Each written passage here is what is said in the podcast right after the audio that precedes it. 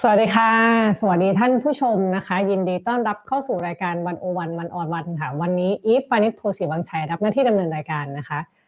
ค่ะท่านผู้ชมคะในห่วงเวลาที่การเมืองในสภานะคะกลับมาร้อนแรงอีกครั้งนะคะด้วยข้อถกเถียงเรื่องการแก้ไขรัฐธรรมนูญนะคะแล้วก็ยังมีความขัดแย้งภายในรัฐบาลเองด้วยนะคะ อาจจะทั้งด้วยปัญหาทางการเมือง แล้วก็มีเรื่องวิกฤตโควิดเข้ามาด้วยนะคะค่ะ แต่ว่าการเมืองนอกสภานะคะก็ไม่แพ้กัน เพราะว่าเมื่อวันที่ 24 มิถุนายนที่ผ่านมานะคะก็มีการออกมาล้ำลึกถึงการเปลี่ยนแปลงการปกครอง 24 มิถุนายน 2475 นะคะ แล้วก็มีการพยายามจะประกาศถึงการสารต่อเจตนารมณ์ของคณะราษฎรนะคะ ในภาวะที่ดูเหมือนว่าการเมืองจะร้อนแรงทั้งในและนอกสภานี้นะคะ ทางวันโอวันก็เลยชวนเพนกวินนะคะผลิตชิวลักษ์ค่ะหนึ่งในแกนนำรัษฎรนะคะ มาคุยกัน คุยกันหลายเรื่องเลยค่ะ มีทั้งแต่เรื่องของการเคลื่อนไหวทางการเมืองบนท้องถนนนะคะ ว่าจะ move ยังไงต่อจะไปยังไงต่อนะคะ แล้วก็คุยไปถึงโจทย์ใหญ่เรื่องการแก้รัฐธรรมนูญนะคะ ที่หลายคนมองว่านี่อาจจะเป็นทางออกของการเมืองไทยนะคะ แล้วก็ยังคุยยาวไปกว่านั้นอีกค่ะ คุยถึงเรื่องชีวิต คุยถึงเรื่องหัวจิตหัวใจของเพนกวินนะคะ ที่อดอาหารในเรือนจำกว่า 50 วันนะคะ แล้วก็เป็นคนที่ มีคดีติดตัวหลายคดีนะคะ อยากรู้เหมือนกันว่า ทุกวันนี้เพนกวินคิดยังไงคิดอะไรอยู่นะคะ สวัสดีค่ะเพนกวินค่ะ สวัสดีครับสวัสดีค่ะ โอเค เสียงชัดแจ๋ววันนี้เป็นไงบ้างคะเห็นว่าไปบริจาคของที่โรงพยาบาลราชทันมา ครั้งนี้ก็รู้สึกดีครับที่โรงพยาบาลราชทันก็ได้ออกมารับนะฮะเพราะว่าครั้งที่แล้วเนี่ยเราก็เคยไปบริจาคของที่หญิงกลางก็ไม่ออกมารับ ครั้งนี้รู้สึกยินดีฮะ ที่ความหวังดีของเราก็จะได้ไปถึงกับผู้ที่เขาต้องการนะฮะได้เจอกับผู้คุมที่เขาที่เคยจะที่เคยเจอหน้าจะตากันระหว่างที่ผมอยู่ข้างในนั้นด้วยนะจริงแล้ว โอเคเขาเขาตอบรับดีไหมคะคุยกับเพนกวินดีไหมครั้งนี้ก็โอเคฮะ ก็ทางทางทางเจ้าหน้าที่เขาก็ขอว่า มาถ้ามามอบอย่าชูสามนิ้วได้ไหมเราก็ให้ เพราะวันนี้คือเรื่องของการไปช่วยเหลือนะฮะช่วยเหลือเพื่อนมนุษย์ที่กำลัง ที่กำลังได้รับความเดือดร้อน จริง ๆ เรื่องของโควิดเรือนจำนี่ก็อย่างที่บอกนะฮะว่าเป็นสิ่งอย่างที่เรารู้กันว่าเป็นสิ่งที่ค่อนข้างน่ากังวลในสถานการณ์ที่ผ่านมาจริงๆสถานการณ์มันก็เลวร้ายตั้งแต่ช่วงที่ผมอยู่ข้างในนั้นแล้วค่ะ ค่ะ ก็เลยคิดว่าเราช่วยอะไรจากข้างนอกได้ก็เข้าไปช่วยใช่ไหมคะตอนนี้เป็นเป็นก็สุขภาพแข็งแรงดีเนาะกลับมาอ่ากินข้าวกินปลาอารมณ์แจ่มใสดีขึ้นแล้วใช่ไหมคะ ตอนนี้ ครับผมพร้อมเลยครับ พร้อมเลย โอเคค่ะอ่าวันนี้จะชวนเพนกวินคุยยาวๆเนาะน่าจะประมาณสักหนึ่งชั่วโมงครึ่งถัดจากนี้เราจะคุยกันหลายเรื่องเลยนะเพนกวินเดี๋ยวเริ่มต้นอย่างนี้ค่ะ เพราะว่าวันที่ 24 มิถุนาเนาะมันก็มีการออกมาเคลื่อนไหวอีกครั้งหนึ่งซึ่งก็ตรงกับวันเปลี่ยนแปลงการปกครองโอเคค่ะอ่าวันนี้จะที่จะชวนเพนกวินโอเครบกวนเพนกวินปิดเสียงนิดนึงโอเคมันมันดังใช่ไหมโอเคมือมือมือมันดังมือไปโดนเฉยให้เมื่อกี้โอเคโอเคโอเคค่ะ ไม่เป็นไร โอเคค่ะ เมื่อกี้จะชวนเพนกวินคุยถึงวันที่ 24 มิถุนายนเนาะในที่ผ่านมาที่มีการออกมาทั้งไปที่สภาด้วยนะคะ แล้วก็มีการอ่านคำแถลงของคณะรัษฎรเนาะอยากถามเพนกวินว่าเอการกลับมาเคลื่อนไหววันที่ 24 มิถุนายนนี่เพนกวินมองการเคลื่อนไหวครั้งนี้ยังไง แล้วคิดว่ามันสร้างผลสะเทือนอะไรอยู่บ้างไหมเพราะว่ามันก็มีหลายคนบอกว่ามันอาจจะมันเงียบๆไปแล้วหรือเปล่า ขุดไม่ขึ้นแล้วหรือเปล่า หรือว่ามีมีมีความต้องการแล้วก็มีมุมมองยังไงต่อการเคลื่อนไหว 24มิถุนายนที่ผ่านมาค่ะจริงๆ การกิจกรรมในวันที่ 24มิถุนายนนี้ก็ถือว่าเกินความคาดหมายของผมเหมือนกันนะคือทางเราคือทางเราเนี่ยก็มองว่าการต่อสู้มันเป็นการมันเป็นสิ่งที่ต้องยืนระยะนะฮะทีนี้เนี่ยหลังจากที่เราที่เป็นขุนพลประชาธิปไตยก็ถูกดึงตัวออกนอกสนามไปประจนภัยในแดนสยามานานก็ถือเป็นการโอกาสในการที่เราจะได้ ประเมินสถานการณ์ ประเมินการต่อสู้ได้ด้วยนะครับผม จริงๆ วันที่ 24มิถุนายนเนี่ย จริง ๆ อยากจะเท้าความก่อนว่าในต้นสายต้นสายก่อนในช่วงปีที่แล้วนะฮะ คือม็อบม็อบที่เรียกว่าม็อบใหญ่เนี่ยก็อาจจะนับตั้งแต่ 18 กรกฎาเป็นต้นไปนะฮะ 18 กรกฎาแล้วก็มี 16 10 สิงหา 16 สิงหาไล่มาถึงไล่มาถึง 19 กันยา 14 ตุลานี่คือเหตุการณ์การต่อสู้ในปีที่แล้วนะครับผม แต่จริงๆจะชี้เห็นว่าก่อนที่จะมันมีม็อบวันนี้เราก็ต้องอย่างกระแสก็ต้องวัดกระแสว่ากำลังกันด้วยการทำกิจกรรมหลาย ๆ อย่าง ปีที่แล้วเนี่ย เราก็จัดกิจกรรมอ่านประกาศคณะราษฎรปีที่แล้วนะฮะปีหกสามเมื่อวันที่ยี่สิบสี่มิถุนาเหมือนกันที่สกายวอล์กเหมือนกันก็ครั้งที่แล้วก็คนมากันห้าร้อยคน ซึ่งมันก็พัฒนาเป็นห้าพันห้าหมื่นแล้วก็ห้าแสนในในม็อบต่อต่อไปนะฮะคือถือได้ว่า กิจกรรม 24 มิถุนาปีที่แล้วเรื่องการประเมินว่าสภาพของกระบวนการประชาธิปไตยเป็นยังไงบ้าง พอมาถึง 24 มิถุนายนปีนี้นะฮะ 24 มิถุนายนปีนี้ก็ ก็ผมก็มองว่าก็เป็นการอย่างอย่างกระแสครั้งแรกนะฮะหลังจากที่ผมเข้าเข้าเรือนจำไป พอออกมาแล้วก็เห็นได้ชัดเจนนะฮะว่าสถานการณ์ก็แม้ว่าสถานการณ์ทางการเมืองหลาย ๆ อย่างจะเปลี่ยนไป แต่ว่าสิ่งที่ยังคงเหมือนเดิมก็คือจิตใจของ จิตใจของผู้ที่เข้าร่วมเข้าร่วมต่อสู้ไปกับเรานะครับจริงๆกิจกรรมวันกิจกรรมเมื่อวันที่4มิถุนายนที่ผ่านมาเนี่ยก็มีหลายจุดนะฮะแต่ละจุดแต่ก็นับว่าคนก็ไม่ได้น้อย ก็ถือว่าเป็นการเปิดเป็นการเปิดหมากตัวแรกนะฮะเป็นการเปิดหมากตาแรกของสนามการต่อสู้ประชาธิปไตยในปี 2564 นี้ครับอือฮึค่ะ คือตอนนี้คนก็มองนะว่า ตอนนี้มันโควิดมันแรงมากเนาะหลายคนก็อาจจะตั้งคำถามว่าเอ้ยมันใช่ช่วงที่เหมาะหรือเปล่า ในการที่จะออกมาชุมนุมประท้วงอะค่ะ ถามเพนกวินว่าเพนกวินคิดว่ามันสถานการณ์โควิด ตอนนี้มันมันเป็นช่วงที่เราเหมาะจะออกมาชุมนุมประท้วงจริงไหมหรือว่ามีการมองว่าเราจะมีท่าทีหรือหรือการวางแผนการออกมาชุมนุมในช่วงโควิดนี้ยังไงบ้าง คือมันไม่มีมันไม่มีเวลาไหนที่เหมาะกับการประท้วงหรอกฮะการประท้วงการประท้วงเนี่ยถ้าเราออกมาประท้วงแสดงว่าบ้านเมืองมัน บ้านเมืองมันไม่ดี บ้านเมืองมันไม่ดีมันมีปัญหาแล้วจะออกมาประท้วงนะครับผม และทุกวันนี้ลองดูไปตามสภาพลองดูไปตาม ดูไปตามเอ่อสภาพบ้านสภาพที่เกิดขึ้นที่แท้จริงในบ้านเมืองเราสิฮะว่าตอนนี้ผู้ประกอบการต่างๆร้านอาหารเป็นยังไงบ้างคนหาเช้ากินข้าเป็นยังไงบ้าง ผมต้องถามว่าต้องรอเวลาไหนนะฮะเราถึงจะเราถึงจะสามารถที่ถึงจะเป็นเวลาที่เหมาะสมในการไล่ประยุทธ์ถ้าไม่ใช่เวลานี้ เวลาที่คนรู้สึกคนรู้สึกว่าคนรู้สึกว่า เออเราจะอดตายอยู่แล้วอะ กับการอยู่กับรัฐบาลแบบนี้ คือแล้วเราต้องรอให้คนอดตายกันจริงๆเหรอฮะถึงกับกันมากกว่านี้นะฮะเราถึงจะไล่เราถึงจะคิดว่ามันคือเวลาที่เหมาะกับการไล่ประยุทธ์ผมคิดแล้วผมก็คิดว่าในสถานการณ์โควิดเนี่ยโอเคโควิดเป็นอุปสรรค นะฮะการระบาดนี่เป็นอุปสรรคในการที่จะต่อสู้ แต่ว่าขบวนการเนี่ยปรับตัวได้ขบวนการในการต่อสู้ในโมเดลในหลายประเทศเนี่ย มันก็มีอยู่หลาย มันก็มีอยู่หลายโมเดลนะฮะบริการม็อบก็มีอยู่หลายส่วนการอารยะขัดขืน การหยุดงานประท้วงการหรือการออกไปม็อบที่แบบอิสราเอลนะฮะหรือหลายประเทศที่มีการเว้นระยะห่างอักกลางกันเลย ปิดเราปิดถนนกันกลางกลางกันกลางกันเลยคนกลางกันเลยคนละสองเมตร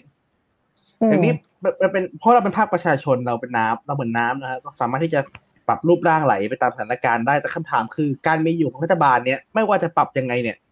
ไม่ว่าจะปรับยังไงเนี่ย เราให้โอกาสเขาปรับเขาปรับปรุงตัวการบริหารเนี่ยมาเจ็ดปีแล้วแล้วก็เช็ดให้เขาปรับไม่ได้เขาไม่สามารถที่จะปรับตัวเข้ากับสถานการณ์ที่มันเปลี่ยนไปได้ การที่มีอยู่การที่มีพลเอกประยุทธ์ อยู่ในตำแหน่งหนึ่งวันเพิ่มเพิ่มไปอีกหนึ่งวันนั่นคือการที่มีคนตายเพิ่มไปอีกหนึ่ง หนึ่งวันจะเป็นอีกหนึ่งวันที่มีคนตายคนไม่ว่าจะเป็นคนป่วยตายคนอดตายอีกมหาศาลดังนั้นภารกิจดังนั้นสิ่งสิ่งที่เราต้องทำคือในสภาวะที่โควิดกำลังรุนแรง และคนที่เข้ามาดูแลโควิด เนี่ย ผมไม่รู้จะใช้คำอะไรในการอธิบายนะฮะ แต่เราก็คงจะฟังทั้งสังคมก็คงจะเห็นตรงกันว่าเราไม่สามารถไว้วางใจ ไว้วางใจคณะบุคคลชุดนี้ระบอบนี้ในการที่จะจัดการสถานการณ์โควิดได้เราต้องมีจะเป็นต้องมีผู้นำใหม่ ผมคิดว่าตรงนี้ ผมคิดว่าตรงนี้เนี่ยควรจะเป็นควรจะเป็นทิศทางควรจะเป็นทิศทางหลักในการขับในการขับเคลื่อนเพื่อประชาธิปไตยตราบใดที่พลเอกประยุทธ์ยังอยู่ในตำแหน่งเนี่ยผมว่าขบวนการเราก็ต้องสู้ต่อไป ค่ะ แต่มันก็มีหลายเสียงที่บอกว่า ถ้าลาออกตอนนี้รัฐบาลลาออกตอนนี้แล้วใครจะมาทำงาน ไม่ควรเปลี่ยนมากกลางศึกบ้างอะไรบ้าง มาประท้วงตอนนี้มันซ้ำเติมคนทำงานหรือเปล่า ถ้าเป็นข้อนี้เพนกวินจะตอบยังไงคะ แล้วคนทำงานที่เป็นอยู่เนี่ยมันมันทำงานไหมครับ คือจริงอยู่ครับไม่ควรเปลี่ยนม้ากลางศึก แต่คำถามคือก็ม้ามันก็ม้าตัวนี้มันจะพาเราวิ่งตกเหวอะ่ะเรากระทุ้งแล้วอะไรก็แล้ว จะให้ม้ามันเปลี่ยนทาง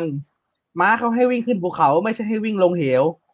ในเมื่อม้ามันไม่ยอมเปลี่ยนทางไปวิ่งขึ้นภูเขา มันไปมันจะลงเหวท่าเดียวเนี่ย เราจะขี่กันต่อกันไหมล่ะครับ ม้านี้ค่ะ ก็ก็ยืนยันว่ายังไงก็ต้องออกมาประท้วงเพื่อไล่รัฐบาลประยุทธ์จันโอชาใช่ไหมผมคิดว่ามันผมคิดว่าก็มันมันเป็นประจักษ์พยานอยู่แล้วฮะว่าเราไม่สามารถจะมีชีวิตต่อไป เราไม่สามารถจะมีชีวิตต่อไปได้ในประเทศนี้ ถ้าเรายังมีผู้บริหารในจุดนี้นะครับผมคือเราไม่สามารถที่จะปล่อยให้ประเทศเนี่ย มันจมเข้าไปสู่หายนะได้ อันนี้เป็นภารกิจเพื่อประเทศเพื่อทุกคนแล้วนะฮะ คือคนจะมีความคิดเห็นออกทางการเมืองยังไงเนี่ย แต่ก็อยากจะให้ เอ่อลุกขึ้นมาแล้วก็มองมองเป็นในสไตล์โดยรอบว่า เพื่อนร่วมสังคมคุณเนี่ย ธุรกิจถ้าคุณทำธุรกิจอยู่เนี่ยธุรกิจคุณเนี่ยไปได้ดี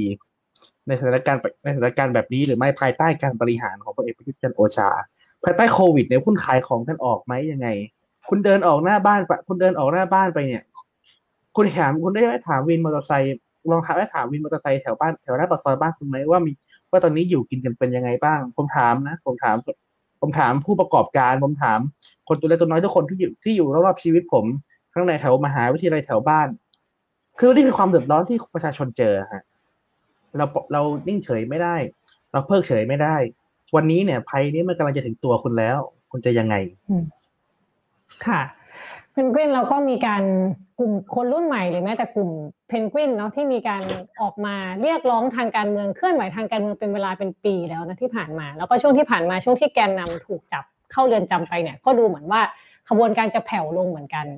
ก็หลายหลายคนก็ตั้งคำถามนะคะว่าแล้วมูฟต่อไปจะทํำยังไง ในเมื่อก็ทำกันมาทุกทางแล้วก็ดูเหมือนว่า จะยังไม่สามารถได้ผลตามที่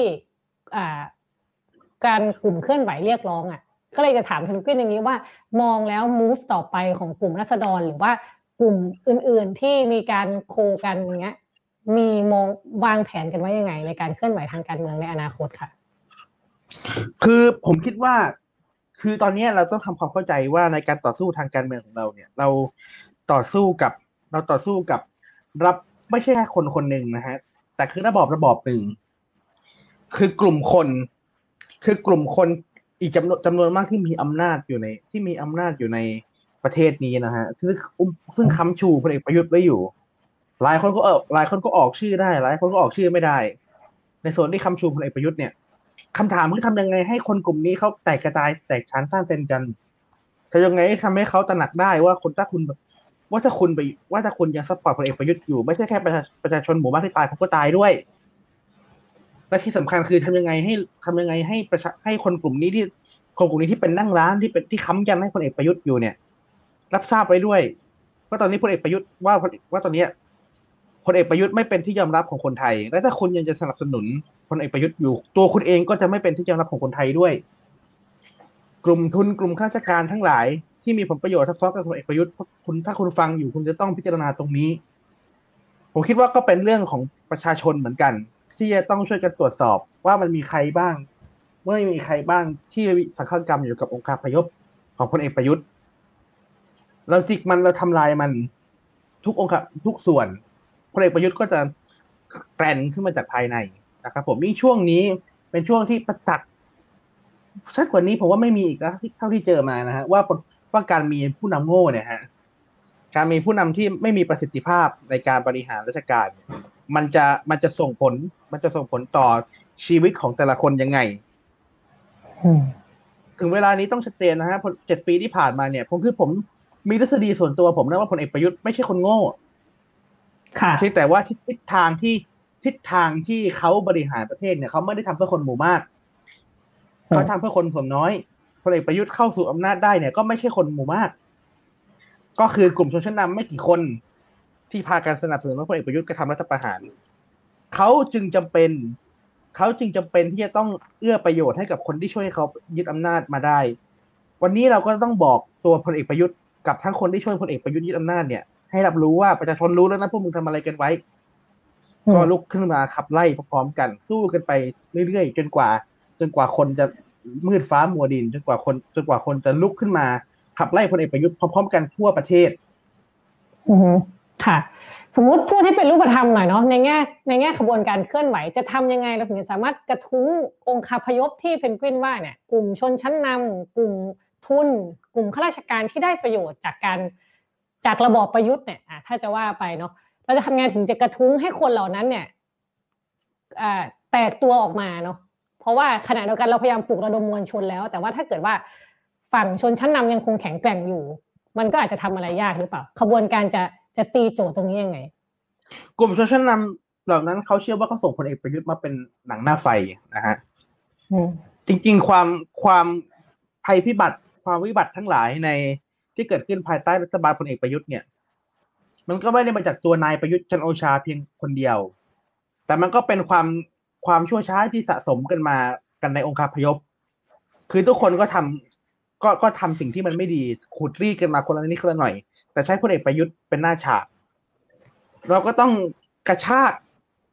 เอาข้อมูลมาเปิดเผยมากขึ้น และชี้ให้สังคมทั้งสังคมที่อาจจะไม่ได้ยังไม่ได้ออกมาพบกับเราเนี่ย ส่วนอื่นด้วยเนี่ย หรือเกาะหรือท่านที่เชียร์อยู่ตามบ้านเนี่ย ให้ได้เห็นนะฮะ ว่าเฮ้ยสิ่งที่คุณคิดว่าคุณอะไรก็ตามเรื่องเรื่องเรื่องเลวร้ายทั้งหลายที่คุณใช้ที่คุณใช้ที่คุณใช้มือพลเอกประยุทธ์ทำเนี่ย อย่าคิดว่าเราไม่รู้ว่าคุณอยู่เบื้องหลัง ผมคิดว่าผมคิดว่า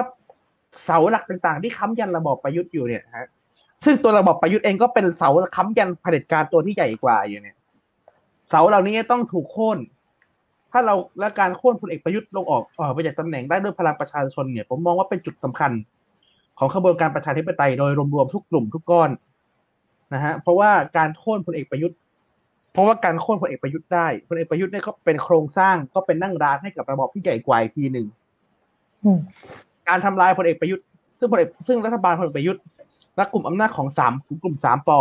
ที่คุมการเมืองไทยมาเจ็ดกว่าปี มาเจ็ดปีกว่าเนี่ยฮะ มันคือบทสรุปของอำนาจที่เขาพยายามยึดกันมาตั้งแต่ปีสี่เก้าไล่มาถึงปีห้าเจ็ดปัจจุบัน ถ้าเรารื้อถอนโครงสร้างอำนาจของกลุ่มทหารกลุ่มนี้ได้ อีกหลายกลุ่ม โครงสร้างอำนาจอีกหลายกลุ่มที่กัดกินและครอบงำเมืองไทยมานาน มายาวนานหลายสิบปีเนี่ยมันก็จะพังไปพร้อมกับพลเอกประยุทธ์นั่นแหละฮะเพราะคืนนี้เขาทุ่มไว้กับพลเอกประยุทธ์ซะเยอะ ค่ะ ค่ะ ในช่วงปีที่ผ่านมาเนาะประเด็นหนึ่งที่พูดถึงมาก แล้วคิดว่าเป็นทางออกของการเมืองไทยคือการแก้ไขรัฐธรรมนูญนะคะแล้วก็วันที่ 24 มิถุนาเนี่ยก็มีการมาก็มีการไปยื่นเรื่องการแก้รัฐธรรมนูญเนาะแล้วก็ในสภาก็มีการอ่าลงลงเอลงร่างว่ามันมีจะลง เห็นด้วยผ่านร่างไหนบ้างนะคะ แล้วก็กลายเป็นว่าผ่านอยู่ร่างเดียวคือร่างแก้ไขบัตรเลือกตั้งเนาะซึ่งคือหลายคนก็รู้กันว่ามันก็มีการลงคะแนนเสียงติดล็อกจากสวหลาย ๆ อย่างนะคะ อยากชวนเพนกวินคุยอย่างนี้ว่า ในเมื่อมีการยื่นเรื่องเข้าไปในสภาและแก้ไขรัฐธรรมนูญแล้ว แต่ว่ามันก็ยังดูจะติดล็อก ดูจะต้องมีติดการปิดสวิตสวอยู่ถึงจะแก้ไขได้ ประเด็นพวกนี้เนี่ยการเมืองภาคประชาชนจะเข้ามาทำอะไรได้บ้างไหม เพื่อให้การแก้ไขรัฐธรรมนูญมันเกิดขึ้นได้จริง ก็ต้องกลับไปถึงหัวข้อที่แล้วนะฮะคือตอนนี้เนี่ยพลเอกประยุทธ์เนี่ยใช้คุกสิ่งทุกอย่างโอ้ครับพระเจ้าของเขาเนี่ยรวมตัวกัน สร้างระบบสร้างซิสเต็มสร้างรีจิมมาตัวหนึ่งนะฮะสร้างระบบกลไกกลุ่มคนจัดวางพรรคพวกของตัวเองไปในกลไกต่าง ๆ ของรัฐ และกลไกที่อยู่นอกรัฐด้วย ส่งพรรคพวกไปคุยกับไปส่งพรรคพวกไปยึดกลุ่มกับกลุ่มทุนกับสื่อ กับสื่อใหญ่ๆกับ กับหน่วยข้าราชการต่างๆ มีมหาศาลมาก และเขาก็ถึงร่างรัฐธรรมนูญขึ้นมา เพื่อเพื่อเป็นเขาเรียกว่าไงเป็นตาประทับ เป็นนกลไกที่ข้าสร้างมาครอบครอบระบอบมาปกป้องระบอบที่ตัวเองสร้างไว้อีกทีหนึ่งก็คือก็คือแย่งอำนาจกันเสร็จแล้ว ก็เอารัฐธรรมนูญมาแปะไว้ก่อนว่าใครห้ามแย่งฉันนะการเมืองภาคประชาชนเนี่ย ต่างกับการเมืองในรัฐสภา เพราะการเมืองประชาชนเรา สามารถเรามันเป็นจังหวะที่เราเอื้อให้เราพูดได้ได้พูดความคิดและพูดถึงสิ่งที่เป็นจริงเราพูดถึงสิ่งที่มันเป็นความเป็นจริงของสังคม สิ่งที่มันเป็นสิ่งที่สังคมควรจะได้รับ ได้ได้อย่างอิสระและเสรีมากกว่า แล้วควรจะใช้ขุมพลังตรงนี้ในการทำลาย ในการทำในการทำลายตัวระบอบประยุทธ์ตรงเนี้ยให้ออกไป พอตัวระบอบประยุทธ์ตรงนี้มันพังทลายลงไปแล้วเนี่ย มันก็คือระบอบระบอบทางการเมืองที่รัฐธรรมนูญ 60 นี่มีหน้าที่ปกป้องเนี่ยมันถูกทำลายไปแล้วเนี่ยเราก็จะถึงจะว่ากันใหม่ได้ว่า แล้วพอพลเอกประยุทธ์ออกไปปุ๊บเนี่ยเราต้องการการเมืองแบบไหน เราต้องการการเมืองที่มีโครงสร้างเป็นประชาธิปไตยอะไรยังไง และเราจึงร่างรัฐธรรมนูญ แล้วเราจึงร่างรัฐธรรมนูญขึ้นมาเพื่อปกป้องระบอบประชาธิปไตยที่เรากำลังจะสร้างขึ้นดังนั้นก่อนที่ จะว่ายังไงดีฮะ ดังนั้นคำถามก็คือทำไมถึงว่าเราคิดยังไงกับการที่ร่างรัฐธรรมนูญแก้ไขของฝ่ายประชาธิปไตยเนี่ย ถูกถูกคว่ำหมดเลยนะฮะถูกคว่ำเกือบหมดเลย ค่ะ ผมก็ตอบว่าต้องไล่ประยุทธ์ให้ได้อืมต้องไล่ประยุทธ์ให้ต้องไล่ประยุทธ์ให้ได้คือแก้ปัญหานะฮะคือ คือถ้าเราไล่ประยุทธ์ได้เนี่ย คือถ้าพลเอกประยุทธ์และทั้งพรรคพวกเนี่ยอยู่ในอาการที่ต้องออกจากตำแหน่งอยู่ในอาการที่ถูกขับไล่ออกไปหมดเนี่ย มันก็จะเกิดสุญญากาศนะฮะ เราก็ต้องชัดเจนว่าระบอบทางการเมืองหลังจากไล่ประยุทธ์ไปแล้วเนี่ยเราจะเอายังไง เราอยากได้นายกแบบไหน นายกคนนายกคนนอกแบบนี้ยังเอาอยู่ไหมยังไง คือต้องเซตทำยังไงก็ได้ให้ขุมอำนาจ ขุมอำนาจที่เป็นขุมอำนาจที่ไม่เป็นประชาธิปไตย ไม่ว่าจะเป็นขุมอำนาจของทหารขุมอำนาจของเออฝ่ายศักดินานะฮะสิ่งที่อยู่เหนือทหารขึ้นไปขุมอำนาจของกลุ่มทุนบุคคลเคลียร์พวกนี้ออก แล้วมาตั้งระบบการเมืองกันใหม่ เราถึงจะสร้างรัฐธรรมนูญขึ้นมาเพื่อพิทักษ์ระบบการเมืองกันได้ ซึ่งมันลงถึงการปฏิรูปสถาบันกษัตริย์ด้วยค่ะ ภาวะสังคมการเมืองภาคประชาชนต้องเป็นแบบไหนในเชิงรูปธรรมเนาะที่ทำให้เกิดภาวะสุกงอมพอในระดับที่จะสามารถไล่ประยุทธ์ออกไปได้เนาะเพราะบางคนก็จะบอกว่าข้างนอกสภาก็ประท้วงไปสิสภาก็ลงคะแนนโหวตค้านอยู่อย่างเงี้ยโหวตไม่รับร่างอย่างเงี้ย ใครจะทำอะไรได้เนึกอออกไหม ออณณจุดนี้เพนกวินเห็นทางออกอะไรที่เป็นรูปธรรมบ้างไหมหรือภาวะแบบไหนให้คนนึกภาพออกว่ามันจะสุกงอมพอที่จะถึงจุดนั้นที่เพนกวินพูดถึงได้ค่ะผมว่าการที่ขนาดคนอย่างทนายนกเขาจะออกมาไล่พลเอกประยุทธ์นี่มันก็น่าคิดแล้วนะฮะว่าสถานการณ์เป็นยังไง คือค่ะคือการคือคือผมคิดว่าการการต่อสู้ของภาคประชาชนน่ะมันคือการต่อสู้เพื่อสร้างฉันทามติของสังคมนะฮะอืมมันคือการต่อสู้เพื่อแสดงให้ทุกคนเห็นว่าเฮ้ย มันคือปัญหาแบบนี้เกิดขึ้น ซึ่งบังเอิญว่าปัญหาปัญหาที่เราต้องตีแผ่เนี่ย มันปรากฏมันปรากฏ มันปรากฏอยู่ในสายตาสายตาของประชาชนทั่วไปอยู่แล้วด้วยนะฮะไม่มีใครไม่เดือดร้อนจากพลเอกประยุทธ์ดังนั้นสิ่งที่จะต้องชี้ชวนกันให้ต่อคือให้ประชาชนเนี่ยออกมาและส่งเสียงอย่างพร้อมเพรียงด้วยเสียงดังที่สุด เพราะอะไรฮะเพราะประชาชนเพราะภาคประชาชนรวมตัวกัน แล้วออกมาแสดงจุดยืน ออกมาแสดงเจตนารมณ์เนี่ยคนที่เขาเห็นด้วยกับเราอยู่เงียบแต่อาจจะแทรกตัวตามวงการต่างๆ นักการเมืองข้าราชการ หรือส่วนต่างๆเนี่ยเขาก็ต้องพิจารณาว่าเฮ้ยเขากระแสเข้ามากันอย่างนี้เป็นตัวเราที่จะยังไง จริงๆควรจะถาม จริงๆผมว่าเริ่มต้นเลยคือ คนที่เป็นวตเตอร์ของประชาธิปัตย์ของภูมิใจไทย หรือของอีกหลาย ๆพรรคที่หลาย ๆพรรคที่เคยออกตัวตอนเลือกตั้งมาว่าจะไม่สนับสนุนพลเอกประยุทธ์เนี่ยก็น่าลองไปถามเขาดู ว่าถึงเวลาจุดนี้จะยังไง คุณจะกดดันพรรคการเมืองของตัวเองตัวคุณเองหน่อยไหมอืมผมว่าพลังของประชาชนเนี่ย ประชาชนประชาชนคือผู้เรียกลมนะฮะคือถ้าลมมันมาเนี่ย ไฟมันก็ไปเร็วอืมนะตอนนี้ไฟมันไฟมันมาแล้วทีนี้เราจะต้องงัดแรงของประชาแรงของประชาชนโฟกัสที่พลเอกประยุทธ์อืมตอนนี้เนี่ยปีที่แล้วเนี่ยเราเราเราปักเป้าไว้สามธงคือการประกาศแล้วว่าในการจะเปลี่ยนแปลงสะประประเทศเนี่ย ให้มันเป็นประชาธิปไตยแบบสมบูรณ์ไม่ต้องมามีประยุทธ์หนึ่งแล้วมาไล่ประยุทธ์สองสามสี่กันต่อเนี่ย จะต้องทำยังไง ก็ต้องต้องมีข้อหนึ่งข้อสองข้อสามปีนี้พอปีนี้เป็นปีที่เราจะเดินตามธงอืมปีนี้ก็จะเป็นปีที่เรามุ่งหน้ากับการขับไล่พลเอกประยุทธ์พลเอกประยุทธ์เนี่ยถ้าออกไปแล้วอย่างที่ผมบอกก็จะมีรัฐธรรมนูญประชาชนขึ้นมา แล้วก็จะมีการปฏิรูปสถาบันกษัตริย์ด้วย อืม ค่ะ อ่า สมมุตินะ สมมุติว่าเราสามารถเข้าสู่กระบวนการแก้ไขรัฐธรรมนูญได้ ลมพัดมาไฟโหมไปเข้าเข้าทางที่คิดว่ามันมันจะปรับประเทศไปสู่ประชาธิปไตยได้นะคะ แต่มันก็ยังมีประเด็นเรื่องหมวดหนึ่งหมวดสองการแก้หมวดหนึ่งหมวดสองรัฐธรรมนูญที่ดูเหมือนว่าจะยาก คืออาจจะเขาอาจจะยอมให้แก้รัฐธรรมนูญแต่ไม่แก้หมวดหนึ่งหมวดสองประเด็นนี้เพนกวินมองยังไงคะเราก็ต้องสู้จนกว่าเขาจะแก้หมวดหนึ่งหมวดสองฮะอืมเพราะว่าก็คือจะอะไรไม่ยอมครับต้องต้องต้องแก้เท่านั้นจะไม่ คือยอแน่มนอนละฮะเว้นคือมมคือหลายคนก็มองว่าอันนี้มันสุดโต่งเนาะแต่ว่าอืมแต่ว่าเราก็ต้องยืนยันตรงนี้ว่าข้อเสนอที่เราพูดไปนี้มันไม่ใช่ข้อเสนอสุดโต่งเพราะคุณล้าหลัง คือเรานะฮะเพราะว่าสิ่งที่เราสิ่งที่เราเสนอเนี่ยมันคือเรื่องของการปฏิรูปมันคือเรื่องของหลักการการมีประชาธิปไตย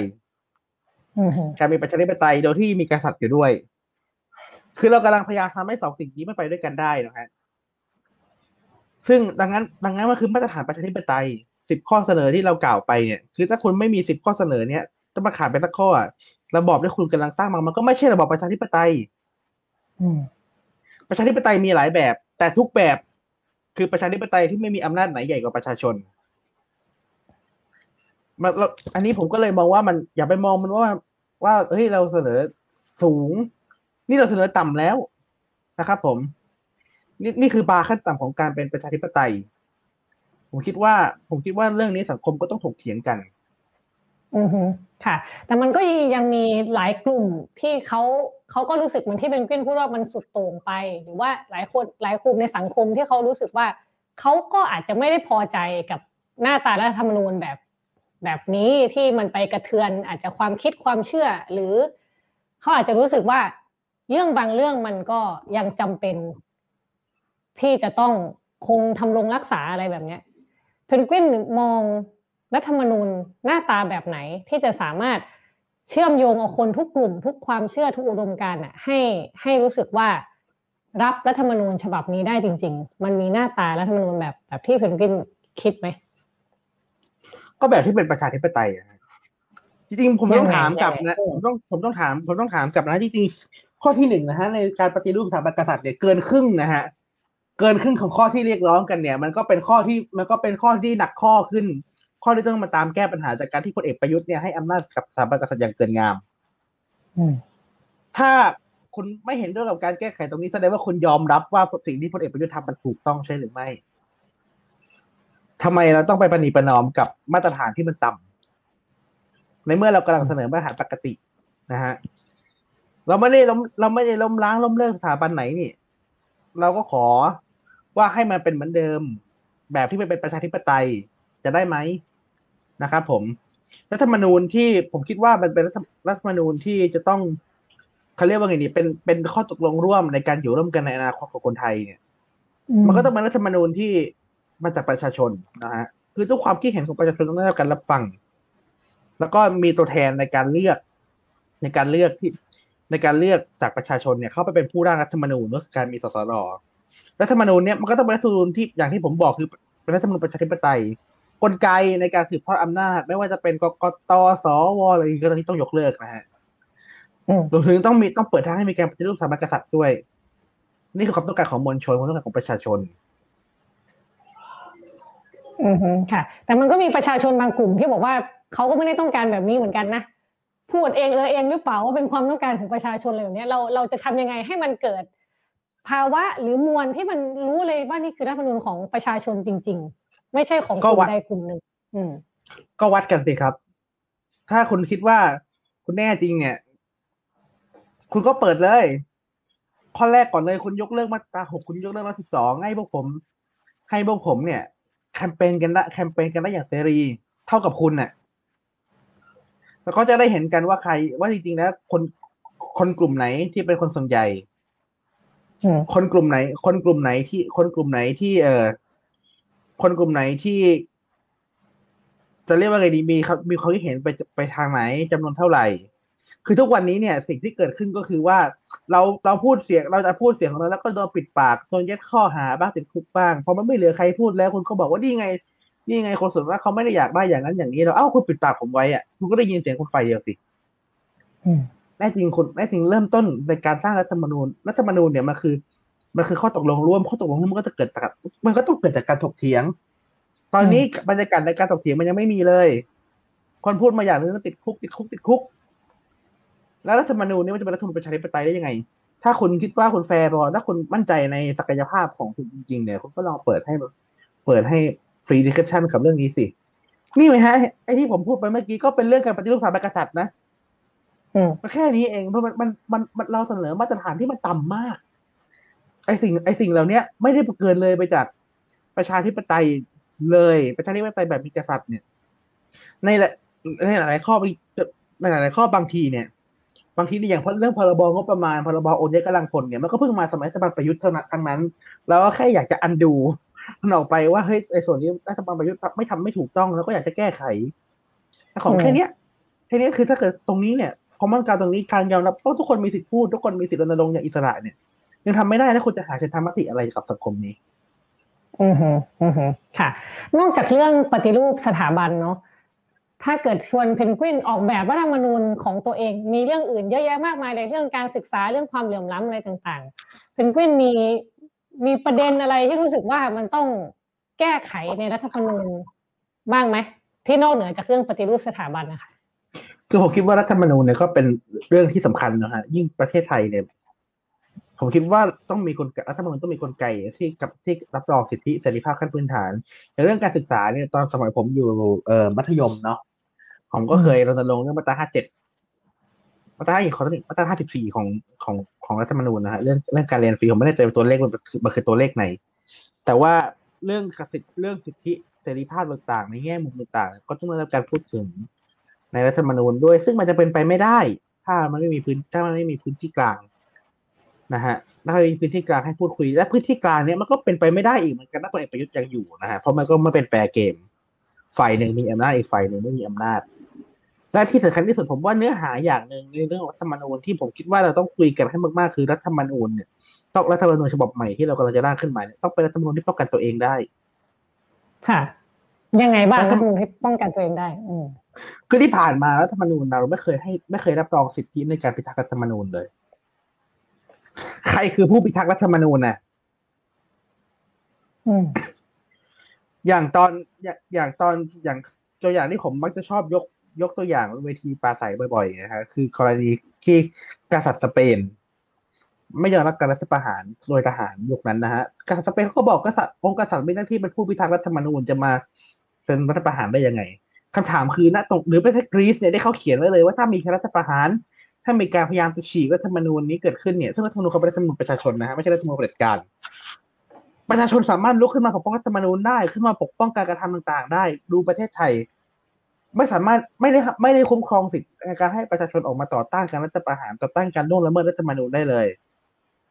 นะครับผมถึงเวลาเข้าเอาถึงเวลาเอาเข้าจริงเกิดรัฐประหารขึ้นมาทหารฉีกรัฐธรรมนูญแล้วก็นิรโทษกรรมให้ตัวเอง อันเนี้ยผมว่ารัฐธรรมนูญจะต้องมีช่องให้มีช่องให้คุ้มครองสิทธิในการต่อต้านของประชาชน ในสิทธิในการรักษาประชาธิปไตยของประชาชน ซึ่งผมเข้าใจว่าเรื่องนี้เนี่ยก็มีการเสนอเข้าไปในสภาแล้ว แล้วก็ปัดตกมาแล้ว มันก็เป็นเรื่องที่ประชาชนจะต้องสู้เพื่อเอาพลเอกประยุทธ์ออก คุณก็รู้ดิ สองร้อยห้าสวสองร้อยห้าสิบสวเนี่ยมันผ่านใครอืมมันอยู่มันเป็นกลุ่มคนภายใต้อำนาจของใครพรรคร่วมเออมันกลุ่มคนภายใต้อำนาจของใคร ซึ่งเราก็ต้องไม่หลงลืมนะฮะว่าทั้งหมดทั้งมวลแล้วเหนือกว่าประยุทธ์มันยังมีใครอีก ค่ะ ทีนี้เราเราพูดถึงในเชิงรูปธรรมเนอะว่ามันจะต้อง โอเค เอาปิดสวิตช์สวต้องเอาประยุทธ์ออกไป ต้องสร้างอ่า ภาวะที่สามารถทุกคนมีสิทธิ์ที่จะพูดได้โดยไม่โดนปิดปากหรือโดนจับหรือเอากฎหมายอะไรมา มาควบคุมไว้นะคะ ทีนี้ถ้าเกิดมองเพนกวินมองภาพในเชิงอุดมคติหน่อยแล้วกัน ชวนคิดสังคม แบบที่เพนกวินอยากเห็น ชวนคิดสังคมแบบที่เราจะสามารถคุยกันได้ ไม่ว่าจะมีความเชื่อแบบไหน ไม่ว่าจะเป็นอนุรักษ์นิยม เสรีนิยม หรืออุดมการทางการเมืองที่แตกต่างกันเนี่ยสังคมแบบไหนที่จะเอื้อให้เกิด ภาวะแบบนั้นได้ มีภาพฝันหรือมีมีจินตนาการอะไรไว้ยังไงบ้าง คือสังคมที่ทุกคนยอมรับว่าทุกคนไม่ว่าจะคิดต่างกันยังไงทุกคนเป็นคนไทย ทุกคนเป็นเจ้าของประเทศนี้ร่วมกัน ดังนั้นทุกคนมีสิทธิพูดมีสิทธิที่จะขับเคลื่อนไปในตาม ไปในตาม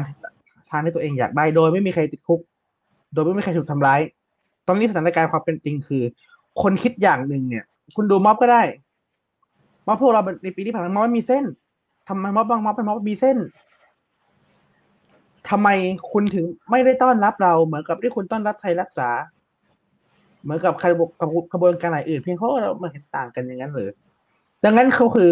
มันต้องมันต้องเป็นสังคมที่มีกติกา ซึ่งกติกาเนี้ยมันแฟร์สำหรับทุกคน กติกาเนี้ยมันเป็นกติกาที่ร่างร่วมกัน เขียนร่วมกันทุกคนและทุกคนยอมรับในกติกา แล้วตอนนี้เราไม่มีกติกากลางนะฮะ กฎหมายที่ออกมาหลายหลายหลายหลายส่วนก็รู้กันว่าเป็นกฎหมายที่ออกโดยผู้มีอำนาจฝ่ายเดียว ไม่ได้ออกโดยประชาชนนะครับผม ในสังคมที่เห็นในสังคมที่มันจะเป็นสังคมที่ทุกคนแฮปปี้เนี่ย เราก็ต้องเป็นสังคมที่รู้สึกปลอดภัยพอ ปลอดภัยพอที่จะพูดอะไรก็ได้ แล้วไม่โดนพูดอะไรก็ได้ในทางการเมือง แล้วไม่ถูกทำร้าย เพราะมันเป็นแค่การแสดงความคิดเห็นมันเป็นการแค่สิทธิเสรีภาพ เราต้องเท่าเทียมกันค่ะ จริงภาพอีกอย่างหนึ่งที่ผมอยากจะชวน ชี้ชวนให้เห็นถึงสถานการณ์ที่มันเกิดขึ้นว่าทำไมสังคมไทยมันถึงคุยกันไม่ค่อยได้คุณดูม็อบวันที่ 17 พฤศจิกายน ที่หน้ารัฐสภาของกลุ่มพวกเราก็ได้ พวกเราจะเดินทางไปยื่นหนังสือให้ให้สภาให้ผู้แทนราษฎรเนี่ย โอ้โหโดนสารพัดอย่างกระสุนยาง มียิงกระสุนยางด้วยยิงแก๊สน้ำตาฉีดน้ำโอ้โหวุ่นวายแต่กลุ่มแต่แต่ ต่อหน้าต่อหน้าต่อหน้าต่อตาผมเลยผมยืนอยู่ตรงนั้นเนี่ย กลุ่มเสื้อเหลืองที่เขาชัดเจนว่าเขาประกาศว่าเขาจะไล่ล่ากลุ่มผู้ชุมนุมฝ่ายประชาธิปไตยตำรวจตำรวจกับปล่อย ถึงเวลาว่าผมจะเดินไปสภาตำรวจตั้งแผงกันที่เวลากลุ่มเสื้อเหลืองจะทำร้ายจะเข้ามาจะเข้ามาทำร้ายเราเพราะเราเห็นต่างจากพวกเขาเนี่ยตำรวจเปิดทางให้ ทั้งหมดนี้มีคลิปมีมีคลิปวิดีโอบันทึกไว้เป็นหลักฐานที่ชัดเจนมากคำถามคือเนี่ยครับคือความสองมาตรฐาน คือเราต้องยอมรับกันว่าเราอยู่ในมาตรฐานเดียว เราจะต้องมีมาตรฐานเดียวไม่ว่าคนจะคิดเห็นต่างกันยังไงสิทธิพื้นฐานเสรีภาพคุณมีเท่ากัน เราต้องยอมรับตรงนี้ก่อน ถ้ายอมรับตรงนี้ไม่ได้เนี่ย มันก็คุยกันดีๆยากแล้ว อือฮึค่ะ ดูเหมือนว่าเส้นทางสู่สังคมที่มีมาตรฐานเดียว แล้วก็มีสิทธิเสรีภาพมันก็ยากอยู่เหมือนกันนะคะ เพนกวิน อยากชวนเพนกวินคุยอย่างนี้ เพนกวินเนี่ยก็อดอาหารในเรือนจำเนาะมาห้าสิบเจ็ดวันใช่ไหมคะ แล้วก็ เรียกได้ว่ามีคดีติดตัวยาวมาก ที่ว่ากันว่าไม่รู้ว่าจริง ๆ ถ้าถูกตัดสินมาจริง ๆ ไม่รู้ทั้งชีวิตนี้จะจะจะสามารถเคลียร์คดีได้ได้หมด รับโทษได้ได้หมดหรือเปล่านะคะ อยากชวนเพนกวินคุยว่าช่วงเวลาที่อดอาหารในเรือนจำเนี่ยช่วงนั้นเนี่ยมันก็คงจะหนักหนาเนาะแต่อยากรู้ว่าได้ได้คิดถึง ได้คิดถึงไหมว่าเราจะจะเสียชีวิตไปจริงๆอะ นะตอนนั้นได้เตรียมใจไว้แค่ไหน เพื่อที่จะไป เพราะว่าเราสู้เพื่อที่อยากเห็นสังคมแบบที่เราอยากเห็นเนาะเสียชีวิตมันก็เป็นส่วนของเรื่องเสียชีวิตคือยังไงอะแล้วยังไงฮะคนคนอดตาย คือคือต่อให้ผมจะตายแล้วแล้วมันยังไงฮะคือคนอดตายจากคนอดตายรายวันจากคนเอกไปจากจากการบริหารของเอกประยุทธ์ก็มีเยอะอยู่แล้ว คนอดตะคนที่ติดเชื้อตาย เพราะว่าการบริหารอันย่ำแย่ของเอกประยุทธ์เนี่ย ก็มีมากอยู่แล้ว รู้สึกว่าทำทำยังไงทำยังไงที่ทำยังไงให้ให้ให้การตายของเราถ้ามันเกิดขึ้นคือ นั่นเขาตาย เพราะว่าเพราะว่าทรราชนะฮะวันนั้นเราก็รู้สึกว่าเฮ้ยถ้าถ้าเราจะตายบ้าง มันก็คงไม่แปลกอะไร แต่อย่างนั้นก็รู้สึกดีว่าอย่างนั้นเราตายระหว่างสู้บางทีเราตายระหว่างสู้บางทีผมตายเราอาจจะผลักให้พลเอกประยุทธ์ออกไปเร็วกว่านี้ แล้วก็จะมีคนอื่นตายน้อยกว่านี้เนี่ย ได้มากกว่านี้หน่อย ได้ดีกว่านี้หน่อย อืออะไรทำให้เพนกวินเชื่อ เชื่อได้ขนาดนั้นว่าว่าความตายของเรามันจะทำให้ความตายของคนอื่น ลดน้อยลงได้จริง ๆ แล้วอะไรที่ทำให้ ให้กล้าที่จะกล้าตายอะ ก็ก็ผมอยู่ผมก็เป็นนักโทษนะฮะตอนนั้นผมตายผมก็เป็นนักสู้คือคือเราก็รู้สึกว่าเราเราเป็นเป็นนักสู้เนี่ย เราก็สู้ในทุกสนามนะฮะในสนาม ในการในระหว่างที่อยู่ในเรือนจำในการอดอาหารก็ถูเป็นวิชาเลยที่จะสู้ต่อได้นะครับผม แล้วก็นั่นแหละครับ ผมก็อยากจะให้อย่างที่ผมได้บอกไปอย่างที่ผมได้บอกไปในในวันที่ผมแถลงว่าผมจะเริ่มอดอาหารเนี่ยผมก็อยากจะให้ความทุกข์ทรมาน ซึ่งหลายๆส่วนก็ยังอยู่ตกตัวผมทุกวันนี้เนี่ย เป็นประจักษ์พยานของความ ความประความประจักษ์พยานของความ เสื่อมทรามความเสื่อมโทรมที่เกิดขึ้นกับประเทศ ที่เกิดขึ้นกับกระบวนการยุติธรรมเอาให้มันรู้ อืม หลายคนก็ตั้งคำถามว่ามันคุ้มหรือเปล่าที่ที่จะเอาชีวิตมาแลกกับการกับการต่อสู้แบบนี้ คือไม่รู้เหมือนกันว่าหลังสมมุตินะ สมมุติว่าเพนกวินเพนกวินตายจริงๆไงนะณตอนนั้นเนี่ยแต่ถ้ามันไม่ได้เป็นอย่างที่เราคิดเนี่ย มันมันจะยังไง มันจะยังยังคุ้มที่จะแลกอยู่ไหม ก็เก็บผมไว้เป็นเชิงอัดทางประวัติศาสตร์ สักอันหนึ่งแล้วกันอืมคนที่จะสู้ต่อไปเขาจะได้มารู้ว่าอ๋ออันนี้อย่าทำค่ะอ่าฮะโอเค อ่าแต่ว่าตอนนี้เราก็ได้นั่งคุยกับเพนกวินเนาะก็ถือว่ายังไม่ต้องถึงขั้น เก็บไว้เป็นเชิงอัดทางประวัติศาสตร์ ขนาดนั้นนะคะ อาจจะเป็นไปทางอื่นดีกว่า อย่า อย่าให้เป็นเรื่องนี้ ทีนี้ชวนเพนกวินคุยเพนกวินผ่านการขึ้นศาลมาบ่อยมาก มาเยอะมาก ครับผมอยากชวนเพนกวินคุยถึงเรื่องกระบวนการยุติธรรมนิดนึงน่าจะได้เห็นอะไรหลาย ๆ อย่างเบื้องลึกเบื้องหลังขึ้นศาลอาจจะมีบางคำพูดหรือบางการกระทำที่เพนกวินรู้สึกว่าเออมันไม่ยุติธรรมหรืออะไรต่างๆ อยากจะชวนเพนกวินมองว่า มันมีประเด็นไหนที่รู้สึกว่ากระบวนการยุติธรรมไทยเนี่ยต้องแก้ไขไหมเออแล้วแก้ไขอย่างไรภาพมันควรจะเป็นยังไง คือระบบศาลไทยระบบการยุติธรรมไทยนี่ผมมองว่าเป็นกระบวนการที่โหดร้ายมากเลยนะฮะอืมคือพี่รู้ไหมจำ คนจำนวนมากที่อยู่ในคุกเนี่ย ก็อยู่ในสถานะเดียวกับผม คือยังไม่ได้มีความผิดอะไรเลยศาลยังไม่ตัดสินเลย ไม่ให้เขาประกันตัวไม่ให้เขาประกันตัว ซึ่งหลาย ๆ ครั้งก็ให้ผลกันมาข้างๆกูๆนะครับผมซึ่งจริง ๆ แล้วเนี่ยกลายเป็นว่าศาลเรื่องสิทธิการประกันตัวจริงๆมันควรจะเป็นมาตรฐานนะฮะแล้วมีบางกรณีที่ไม่ได้ประกัน อันนี้พอสภาพความเป็นจริงกลายเป็นว่าโอ้ไม่ได้ประกันไว้ก่อน บางกรณีถึงไม่ประกัน อันนี้ก็เป็นสิ่งที่ย่ำแย่มากคือ ผมไม่รู้ว่าทำไมนะแต่ว่าแต่ระบบยุติธรรมไทยเนี่ย มันจะมี mindset หรือมีวิธีคิดบางอย่างที่คิดว่ายิ่งเอาคนเข้าคุกมากก็ดียิ่งดี เหมือนมันเหมือนว่าคือคือคนมักจะลืมนะฮะว่ากระบวนการยุติธรรมคือการใช้อำนาจนะจริงมันคือเป็นเรื่องการเมืองนั่นแหละมันคือการใช้อำนาจต่อคน เวลาผู้มีอำนาจเวลามันเป็นนักการเมืองไม่ว่าจะเป็นนายกเป็นสสอย่างเงี้ยเรามักจะเรามักจะถูก คนผู้นี้มักจะถูกตรวจสอบการใช้อำนาจ จากสื่อบ้างจากประชาชนบ้างนะแต่พวกแต่คนอย่างตำรวจอายการศาลพวกนี้ก็ใช้อำนาจเหมือนกัน ใช้อำนาจหนักด้วยเพราะจับคนขังได้จับคนยิงเป้าได้ แต่ไม่ค่อยมีใครไปตรวจสอบการใช้อำนาจของคนเหล่านี้ มันก็อาจจะทำให้คนรู้สึกว่าเหิมเกริม เช่นตำรวจเขาก็จะมีตำรวจเขาก็จะมีโคต้าเขานะว่าเดือนนี้ต้องเดือนนี้ต้องทำยอดคดีเท่าไหร่ อายการเขาก็จะมีในวัฒนธรรมการทำงานเขาอะว่าเดือนนี้ต้องส่งฟ้องคนเท่าไหร่ คือคนกลุ่มนี้เขาไม่ได้คิดเลยหรือ ว่าเฮ้ยแบบ ว่าเฮ้ยจริงๆแล้วในการส่งคนไปขัง การส่งคนมีคดีเนี่ยมันการทำลายชีวิตคนนะแล้วหลายคนมีคดีเปิ้ลบางทีแล้วจะทำถูกทำถูกทำผิด ก็ตามแต่ แต่ว่าเขามันก็คือคุณมันก็คือการการบอกเขาแล้วนะ ว่าต่อไปว่าชาตินี้เนี่ยคุณใช้ชีวิตเนี่ย คุณเป็นได้แค่โจรนะ เพราะว่าก็คงเพราะว่าสังคมไทยก็ตีตราให้กับคนที่เคยมีประวัติผ่านตรงนี้มา ค่อนข้างเยอะ มันก็ทำให้เราเห็นว่าเราอย่าปล่อยอำนาจ ไว้ในแดนสนธยา เราอย่าปล่อยอำนาจไว้ในมือใครเราไม่มีการตรวจสอบ คือผมก็คิดว่า หลาย ๆ ครั้งเนี่ย การใช้อำนาจคือเราปล่อยอำนาจไว้กับมือคนมากเกินแล้วมันมือใครคนใดคนหนึ่งมากเกินอำนาจนั้นเนี่ย จากเดิมที่มันเป็นอำนาจเฉยๆมันจะกลายเป็นอำนาจปัดใหญ่ด้วย ค่ะ แล้วถ้าถามตัวเพนกวินเองเนี่ย มีเหตุการณ์ไหนที่ยังที่ในอยู่ในกระบวนการยุติธรรมเนี่ย ที่ยังรู้สึกสะท้อนใจหรือจำได้ที่เกิดขึ้นกับตัวเองที่พอจะเล่าได้เล่าให้ฟังได้บ้างไหมคะ ในช่วงที่เข้าไปอยู่ในเรือนจำเนี่ย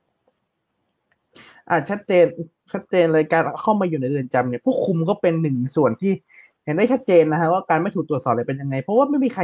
ผมเชื่อว่าส่วนมากของคนที่รับฟัง รับฟังการบทสนทนาอันนี้อยู่เนี่ย ไม่เคยมีใครเข้าคุกนะฮะ แล้วก็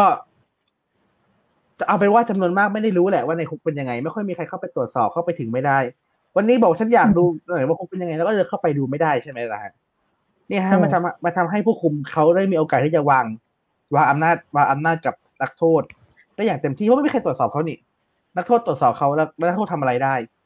นี่นะฮะ อันนี้คือมันไมเซ็ตของผู้คุม มันก็มีหลาย ๆ อย่างขึ้นไป เช่น ผมจะออก ผมจะเอาเอกสารไปคุยกับทนาย ผมจะเอาเอกสารไปเตรียมคดี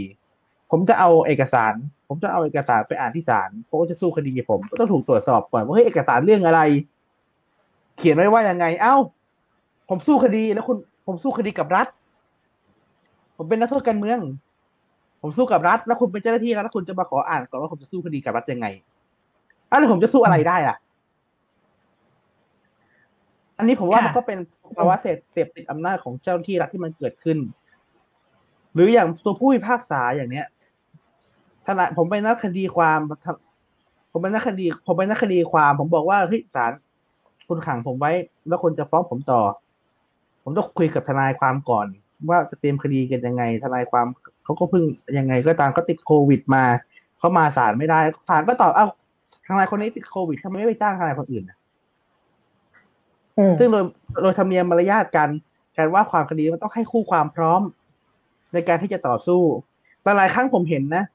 ผมหลายครั้งผมเห็นนะบางคนบางคนที่เขาไม่รู้เรื่องหรือเขาไม่ได้มีประสบการณ์การโดนคดีเนี่ย ถูกตำรวจเรียกไปแจ้งข้อหา แล้วก็เตรียมทนาย แล้วก็ตำรวจก็เตรียมทนายที่เป็นใครก็ไม่รู้อืมจำเลยผู้ต้องหาไม่สามารถจะไว้วางใจได้ เอามานั่งฟังเฉยๆแล้วก็อ้างว่านี่ไงมีทนายแล้วทั้งที่ไม่ได้เปิดโอกาสให้เขาไปหาทนายมาก่อนอืมผมว่าอะไรอะไรเหล่านี้มันเป็นกลไกอำนาจในกระบวนการยุติธรรมเนี่ยเป็นอำนาจที่น่ากลัว แต่คนมักจะมองว่ามันไม่ใช่อำนาจ อันนี้เป็นอำนาจฮะ อันนี้เป็นอำนาจชัดๆเลย แล้วต้องไปช่วยกันตรวจสอบให้มากขึ้นกว่านี้อือค่ะ นอกจากประเด็นเรื่องการเห็นปัญหาในกระบวนการยุติธรรมเห็นอำนาจอยู่ในแดนสนธยาเหมือนที่เพนกวินพูดเนาะเพนกวินออกจาก ออกจากเรือนจำมาน่าจะเดือนกว่าแล้วเนาะน่าจะใกล้เข้าสองเดือนแล้ว ช่วงเวลาที่ผ่านมาเนี่ยเพนกวินมีอะไรที่รู้สึกตกผลึกบ้างไหมตกผลึกทางความคิดหรือความรู้สึก บ้างไหมหลังจากที่ผ่านการอดอาหารผ่านการเฉียดตายมาณตอนนี้เวลาเนี้ยมีเรื่องอะไรที่มันเออรู้สึกว่ามันตกผลึกขึ้นมาในชีวิตบ้าง อะไรที่คิดว่าดีต่อส่วนรวมก็รีบทำฮะคือสิ่งที่เข้าไปในเรือนจำ แล้วเจ็บใจมากหลายๆ อย่างคือในการเคลื่อนไหวหลาย ๆ จังหวะเนี่ย คือเราก็กำลังทำนู้นอยู่ทำนี้อยู่เราก็รู้สึกว่ามันน่าทำแล้วก็เตรียมการอยู่ แต่เราทำไม่ทัน ก็ตัวเข้าคุกเข้าเข้าตารางกันไปก่อน แล้วก็มาคิดว่าบางทีเราบางทีเราอาจต้องรีโซลกับตัวเองให้มากกว่านี้ว่านี่คือการต่อสู้ และการต่อสู้เนี่ย มันเป็นเรื่องของผลประโยชน์ของคนทุกคน ไม่ใช่ของใครคนใดคนหนึ่งอืม คือที่ผ่านมาผมก็ผมก็พยายามจะอุทิศตนให้กับการต่อสู้มากขึ้นมากๆนะฮะ แต่ผมก็ผมก็สัญญาว่าผมจะอุทิศตนให้มากขึ้นกว่านี้นะให้มันให้มันบกพร่องต่อหน้าที่น้อยกว่านี้คือ ในแง่ที่ว่า ในแง่ที่ว่าเรามาถึงตรงนี้แล้ว แล้วผมก็ผ่านการอุทิศหลาย ๆ อย่าง ที่ผมรู้สึกว่าผมเอาชีวิตไปเสี่ยงหรืออะไรผมก็รู้สึกว่า นับจากวันนี้ไปเนี่ย อะไรที่เป็นเรื่องเล็ก ๆ อะไรที่ มันยุ่มยิ้มเนี่ย เราก็ต้องหัดมองภาพใหญ่ อย่าให้สิ่งพวกนี้มากวนใจนะฮะอืม ค่ะเพนกวินมีฝันที่ใหญ่มากเลย มีความต้องการ มีภาระอันหนักอึ้งบนบ่ามากเลย ขอถามนี้ได้ไหมว่า มีฝันเล็ก ๆ แบบคนทั่วไปบ้างไหมฝันที่มันแบบฝันสามัญน่ะที่รู้สึกว่า เออ เป็นชีวิตนี้เป็นเป็นเพนกวินเนี่ย ที่ไม่ใช่ฝันที่ฝันที่ใหญ่ขนาดนั้นมีฝันที่เล็กๆลองลงมาไหมคือผมต้องมาสู้กับฝันที่ใหญ่เพราะผมก็มีฝันเล็กๆนี่แหละคือคนเล็กๆอะไรบ้างแล้วให้ฟังเราก็มีความคนเราก็มีความฝันหลายอย่างนะฮะแต่ถึงจุดหนึ่งในภาพสังคมที่เป็นแบบนี้ เราไม่สามารถที่จะเดินตามความฝันตัวเองได้เพราะมันมีภาพการเมืองที่เฮงซวยสภาพสังคมที่มันไม่น่าอยู่และเศรษฐกิจที่จะโชว์ความอดตาย มาขวางไว้ตรงหน้าเราก็ต้องทำลายกำแพงตรงนี้ก่อน สำหรับส่วนตัวผมเองผมก็หวังว่า ผมก็ฝันว่า วันหนึ่งผมจะได้กลับไป ผมจะได้ให้เวลากับสิ่งที่ผมชอบจริงๆ ก็คือประวัติศาสตร์มากกว่านี้ ผมเองก็ฝันว่า วันหนึ่งเราวันหนึ่งผมจะได้อ่านหนังสือวสารนานะครับเป็นเพราะเป็นสิ่งที่ผมอ่าน มาตั้งแต่มัธยมมานานมากแล้วจริงๆเท่าที่ผมไปอยู่ในเรือนจำผมก็ผมก็อ่านแต่เรื่องนี้นี่แหละ ผมก็อ่านประวัติศาสตร์อ่านวรรณคดีพวกนี้เยอะคือ แต่มันก็ต้องย้อนกลับไปสู่สภาพสังคมอีกว่า จริง ๆ แล้วเนี่ย คนเราพูดคาว่าประวัติศาสตร์พูดคำว่าวรรณคดีขึ้นชื่อขึ้นชื่อเรื่องมาก็น่าเบื่อละอืมขึ้นชื่อเรื่องมาก็น่าเบื่อแล้วจริงๆถ้าเราไปเรียนดีๆจริงเราก็จะฟ้าว่ามันไม่ได้น่าเบื่อไม่แต่ว่าระบบการศึกษาไทยค่านิยมที่สังคมยัดเยียดให้หรืออะไรก็ตามมันทำให้กลายเป็นเรื่องน่าเบื่อเรื่องแต่ต้องไม่น่ากลายเป็นเรื่องศักดิ์สิทธิ์มีไว้บูชาอย่างเดียว แล้วก็ที่แล้วก็ที่สำคัญยังไม่ต้องพูดถึงต่อว่าอ่าแล้วถ้าผมจะไปเป็นนักวิชาการร้านนาประเทศนี้จะมีทุนทุนด้านวิจัยให้ให้ด้านร้านนาในเท่าไหร่ ประเทศนี้ให้ความสำคัญกับเรื่องประวัติศาสตร์มากในขนาดนั้นเลยเหรอทำไม เพราะว่างบงบประมาณที่จะเอาไปสนับสนุนการวิจัยการศึกษาด้านนี้มันก็ไปลงกับอะไรที่มันไม่มีสาระไปหมดแล้วไงดังนั้น เอาจึงดังนั้นคนรุ่นใหม่ที่มีความฝันหลาย ๆ คนเขาจึงรู้สึกว่าความเขาไปสู่ความฝันไม่ได้ เพราะมันมีเพ ราะมันมีไดโนเสาร์วางกะลาวางกะลาขวางทางไม่อยู่ต้องช่วยกันเก็บกวาดก่อนมันคือหลายมันคือหลาย ๆ ส่วนเพื่อนผมเพื่อนเพื่อนผมถึงเพื่อนเพื่อนที่ผมอาจจะไม่ได้รู้จักเป็นการส่วนตัวแต่มาม็อบด้วยกัน ก็คือพี่น้องทุกคนผมเชื่อว่าเราทุกคนก็มีความฝันนะฮะ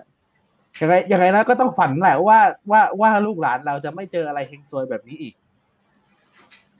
เราจึงต้องออกมาสู้เราจึงต้องสละตัวตนหลายอย่างสละความฝันเราหลายอย่าง มาสู้ตรงนี้ก่อน พอพอพอผ่านตรงนี้ไปเราจะได้เดินตามความฝันของเราต่อ อือฮึค่ะ ก่อนจะไปถึงเรื่องการการแก้ไขปฏิรูปการศึกษาเนาะที่ทำให้การเรียนประวัติศาสตร์มันจะสนุกขึ้นหรืออะไรก็แล้ว แต่ถามนิดนึงว่าประวัติศาสตร์ล้านนามันไปเพนกวินชอบอะไรประวัติศาสตร์ล้านนาประวัติศาสตร์ล้านนาน่าสนใจยังไงเล่าให้ฟังสั้น ๆ ตรงนี้นิดนึงจู่ๆเปลี่ยนมูดนะฮะคืออยากรู้อยากรู้เพราะว่าเห็นเพื่อนๆให้สัมภาษณ์หลายที่ว่าเออชอบประวัติศาสตร์ล้านนาอยาก ศึกษามันอย่างจริงจังมันน่าสนใจยังไงบ้างคือผมเป็นคนชอบประวัติศาสตร์มาแต่ไหนแต่ไรแล้วนะฮะแล้วผม แล้วผมเองบางอย่างหนึ่งคือผมก็เคยอยู่ลำปางแล้วแล้วผมก็ต้องมาอยู่กรุงเทพเป็นเวลานาน มันก็คิดถึงบ้านขึ้นมา มันก็คิดถึงที่ที่เราเคยอยู่ในวัยเด็กขึ้นมา ประวัติศาสตร์ก็เป็นสิ่งที่เชื่อมเชื่อมโยงเรากับสิ่งที่เราเคยผ่านมานะฮะแล้วตัวแล้วถ้าเรามาดูรายละเอียดจริงๆเนี่ย ประวัติศาสตร์ล้านนามีหลายแง่มุมที่มันน่าสนใจ เทนดิชันการเขียนประวัติศาสตร์ของล้านนากับสยามก็ไม่เหมือนกัน เวลาเราอ่านประวัติศาสตร์ล้านนากับเวลาอ่านประวัติศาสตร์อยุธยาเนี่ยเราก็ให้ความรู้สึกไม่เหมือนกัน ประวัติศาสตร์ล้านนาด้วยความที่หนึ่งคือในภาคเหนือเนี่ยมีเอกสารที่ที่เป็นด้านประวัติศาสตร์เลยเป็นพื้นเมืองเป็นโครนิคลเลยเนี่ยเหลือให้ศึกษาเยอะ เยอะกว่าภาคกลางแล้วมันก็มีประวัติศาสตร์ธีมหลายอย่าง แง่มุมภูมิปัญญาของคนเหนือเรา เหตุการณ์หลาย ๆ อย่างที่มัน ที่ผ่านมา แต่ก็ถูกรัฐไทยลบไปบ้าง เช่นก็ต้องถามว่าปัจจุบันมีคนเหนือกี่คนที่ทราบว่าครั้งหนึ่งเราเคยมีเราเคยมีจากชื่อร้านนาซึ่งต่อมาถูก annex ก็คือถูกผนวกเข้าไปส่วนหนึ่งของประเทศไทยคือมันมีหลาย ๆ มุมแล้วในระหว่างที่ผนวกกันมาเนี้ยมันผ่านอะไรมันมันเอาผ่านอะไรมาบ้างนะฮะ การมาเกิดกบฏกันขึ้นกี่ครั้งชาวบ้านชาวเมืองลุกขึ้นมาต่อสู้กี่ครั้งโดนปราบปรามยังไงบ้าง เราถูกริบอำนาจเข้าสู่กลางยังไง ประวัติศาสตร์เราถูกเผายังไง ผมว่าอันนี้ก็ก็ควรเป็นสิ่งที่ หยิบขึ้นมา หยิบขึ้นมา ให้ทราบและให้ได้ถกเถียง ว่าโอเคในอดีตที่ผ่านมา ในอดีตที่ผ่านมาเนี่ย เราเคยอยู่กันแบบนี้ เราเคยจัดการความเห็นต่างกันแบบนี้ เราเราเคยดึงอำนาจกันแบบนี้เราเคยออกแบบประเทศกันแบบนี้และในอนาคตต่อไปที่เราต้องออกแบบประเทศกันอีกเนี่ย เราจะออกแบบกันยังไง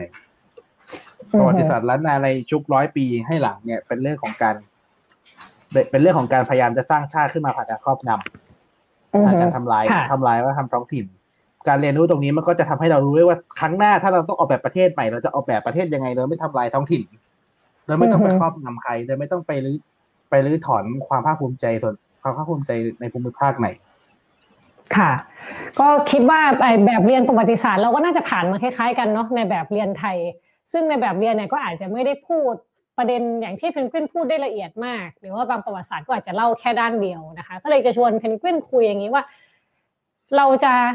เพนกวินมีแบบเรียนในฝันไหมหรือว่ามีวิชาประวัติศาสตร์ในฝันไหมที่ว่าการศึกษาไทยมันควรจะเป็นยังไง เอาเฉพาะวิชาประวัติศาสตร์ก็ได้จะได้ไม่ต้องอืมคนเราควรรู้รากของตัวเองนะฮะปัญหาของปัญหาของสังคมไทย ปัญหาของการในประวัติศาสตร์ไทยคือ เราถูกคือการศึกษามันสอนให้เราไปรู้รากของคนอื่น แต่ไม่รู้รากของตัวเองแล้วจริงนะผมไปถามเพื่อนแถวบ้านผมพยาบางรายคือใคร อืมไม่ใช่ทุกคนที่ตอบได้แต่ทุกคนรู้จักพันทะเลสวนนะผมว่ามันคุณว่ามันแปลกไหมอืม ทั้งที่ในประวัติศาสตร์พันทะเลสวนไปตีไปตีเมืองเชียงใหม่มานะอืมหรือถ้าคุณเห็นภาพที่ภาพที่พันธเดชจะมีภาพจากวัดสุวรรณดารารามนะฮะที่เป็นภาพเขียนสมัยรัชกาลที่หกเขียนเรื่องวีรวีรกรรมการออกรบกับการออกรบของพันธเดชสวนในสมัยสงครามครั้งนั้นนะฮะอ่าโอเคพันธเดชสวนรบถูกต้องคุณรู้ไหมว่าคนที่ไม่ได้สวนแทงอยู่ฟันอยู่เนี่ยก็คือกองกำลังที่เกณฑ์มาจากเชียงใหม่ ไม่ได้มาไม่ได้มาจากไหนไกลคือผมว่าอะไรแบบเนี้ย มันต้องหยิบมา ให้เรา มันต้องประวัติศาสตร์ต้องสอนให้เรายอมรับในสิ่งที่เราเป็น ไม่ใช่ยอมรับในสิ่ง ไม่ใช่ยอมรับในสิ่งที่เขาบอกให้ยอมรับ ผมคิดว่าประวัติศาสตร์ การเรียนประวัติศาสตร์ จะต้องอธิบาย จะต้องอธิบายให้เห็นได้ชัดกว่านี้ว่าประวัติศาสตร์จะกี่ร้อยปีที่เรียนกันมาเนี่ย มันสัมพันธ์กับการที่เราใช้ชีวิตทุกวันนี้ ยังไง แล้วมันจะไปเชื่อมโยงกับอนาคตยังไง คือคนผมว่าคนคนนักเรียนเราคนเราที่ผ่านการศึกษาเนี่ยไม่ได้จะเป็นต้องรู้หรอกต้องรู้ทั้งหมดหรอกว่าประวัติศาสตร์ ทั้งหมดทั้งหมดในประเทศนี้ไม่เคยเกิดอะไรขึ้นมาบ้างแบบครบถ้วน อันนั้นใครอยากรู้ก็ไปรู้เอา แต่อย่างน้อยๆคนเราควรจะควรจะตอบได้ ว่าอดีตมันส่งผลต่อปัจจุบันยังไง แล้วปัจจุบันและการและปัจจุบันเนี่ย มันส่งผลต่ออนาคตยังไง เวลาเราใช้ชีวิตเราจะได้เลือก อะไรหลาย ๆ อย่างให้ตัวเอง โดยที่คำนึงถึงอนาคตด้วย เพราะเราเพราะประวัติศาสตร์ก็จะใช้เห็นว่าคนในอดีต เวลามีเขามีตัวเลือกจุดเปลี่ยนที่ต้องตัดสินใจเขาตัดสินใจอย่างหนึ่ง แล้วมันส่งผลถึงสิ่งที่ตามหลังเข้ามาอย่างไงผมว่าอันนี้สำคัญเป็นเป็นเหตุผลเลยว่าทำไมเราต้องเรียนประวัติศาสตร์ อืมค่ะโอเค น่าสนใจมากนะคะประวัติศาสตร์ล้านนา ถ้ามีโอกาสเดี๋ยวจะตามไปอ่านเหมือนกัน ไม่ไม่ค่อยได้ตามเยอะนะคะประวัติศาสตร์ล้านนา ทีนี้เดี๋ยวจะมีอีกประมาณ หนึ่งคำถามกับเพนกวินนะคะ ก่อนที่จะเข้าสู่ช่วงคำถามจากจากทางบ้านเนาะแล้วก็อาจจะมีทีมงานหลังไมค์มาถามเพิ่มถ้าเขาอยากจะถามอะไรอย่างนี้นะคะ ถามเพนกวินอย่างนี้ว่าสมมุติเนาะแล้วเพนกวินไม่ต้องต่อสู้ทางการเมืองแล้วการเมืองไทยดีเยี่ยมเลยถามในฐานะเด็กหนุ่มคนหนึ่งที่มีความฝันรักประวัติศาสตร์เนี่ย มองตัวเองอีกสักสิบปีข้างหน้า อยากจะอยู่ในสังคมแบบไหน แล้วก็คิดว่าตัวเองทำอะไรอยู่ตอนนั้น ม็อบเคลียร์แล้ว จัดการเลยแบบสำเร็จอะสมมติ สมมติสำเร็จในสิบปีข้างหน้าผมก็อยากจะไปทำในสิ่งที่ผมรักเนาะผมก็อยากจะให้ประวัติศาสตร์ล้านนามันเป็นองค์ความรู้ที่อยู่ในมือของคนที่ควรจะอยู่จริงๆก็คือ คนล้านนาทุกคน คนไทยทุกคน ผมก็อยากจะ ผมก็อยากจะหาข้อค้นพบใหม่ ๆ หาข้อมูลใหม่ ๆ มาเล่าสู่กันฟังกับคนอื่นบ้าง ผมเคยทำนะเออผมเคยตอนผม ตอนผมจบมัธยมแล้วจะเข้าปีหนึ่งมันมีเวลาปิดเทอมหกเดือนเนาะอืมผมก็ว่างๆ ผมก็พยายามจะค้นคว้าข้อมูล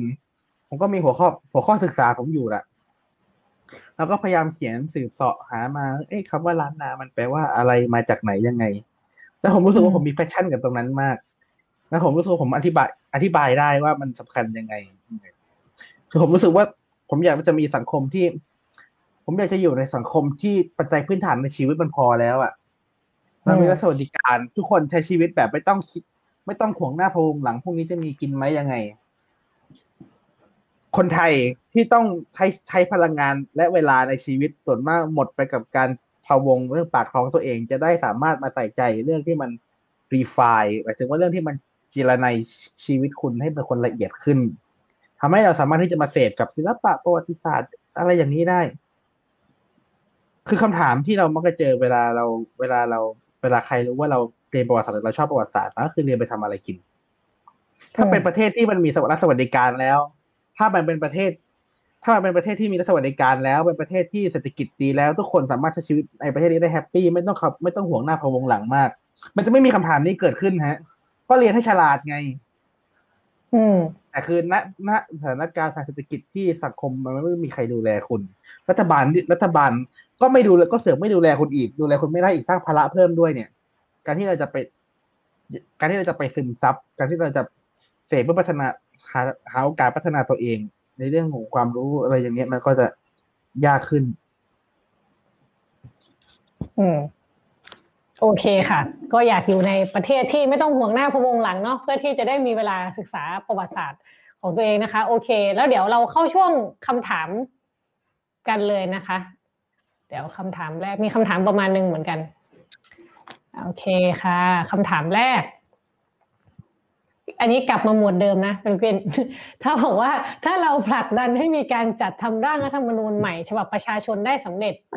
เนื้อหาสาระของรัฐธรรมนูญในฝันที่เป็นประชาธิปไตยของเพนกวินคืออะไรบ้าง อาจจะชวนลงรายละเอียดรูปธรรมเลยเนาะอ่าเรื่องโครงสร้างอำนาจการเมืองใหม่เป็นยังไง ระบบเลือกตั้งเป็นยังไง การเมืองภาคประชาชนเป็นยังไง แล้วก็องค์การอิสระเป็นยังไงบ้าง ครับ คือในเรื่องของโครงสร้างอำนาจการเมืองทางการเมืองใหม่เนี่ยมันเป็นก็เป็นเรื่องทางเทคนิคเหมือนกันเนาะ แต่ว่าพอยเดี๋ยวขึ้นคำถามมันเมื่อกี้ไว้ ขอขึ้นคำถามนิดนึงครับ อ่าโอเค อาจจะค้างไว้เลยก็ได้นะครับเพราะมันไล่ไล่ตอบทีละทีละบุลเลตนะฮะ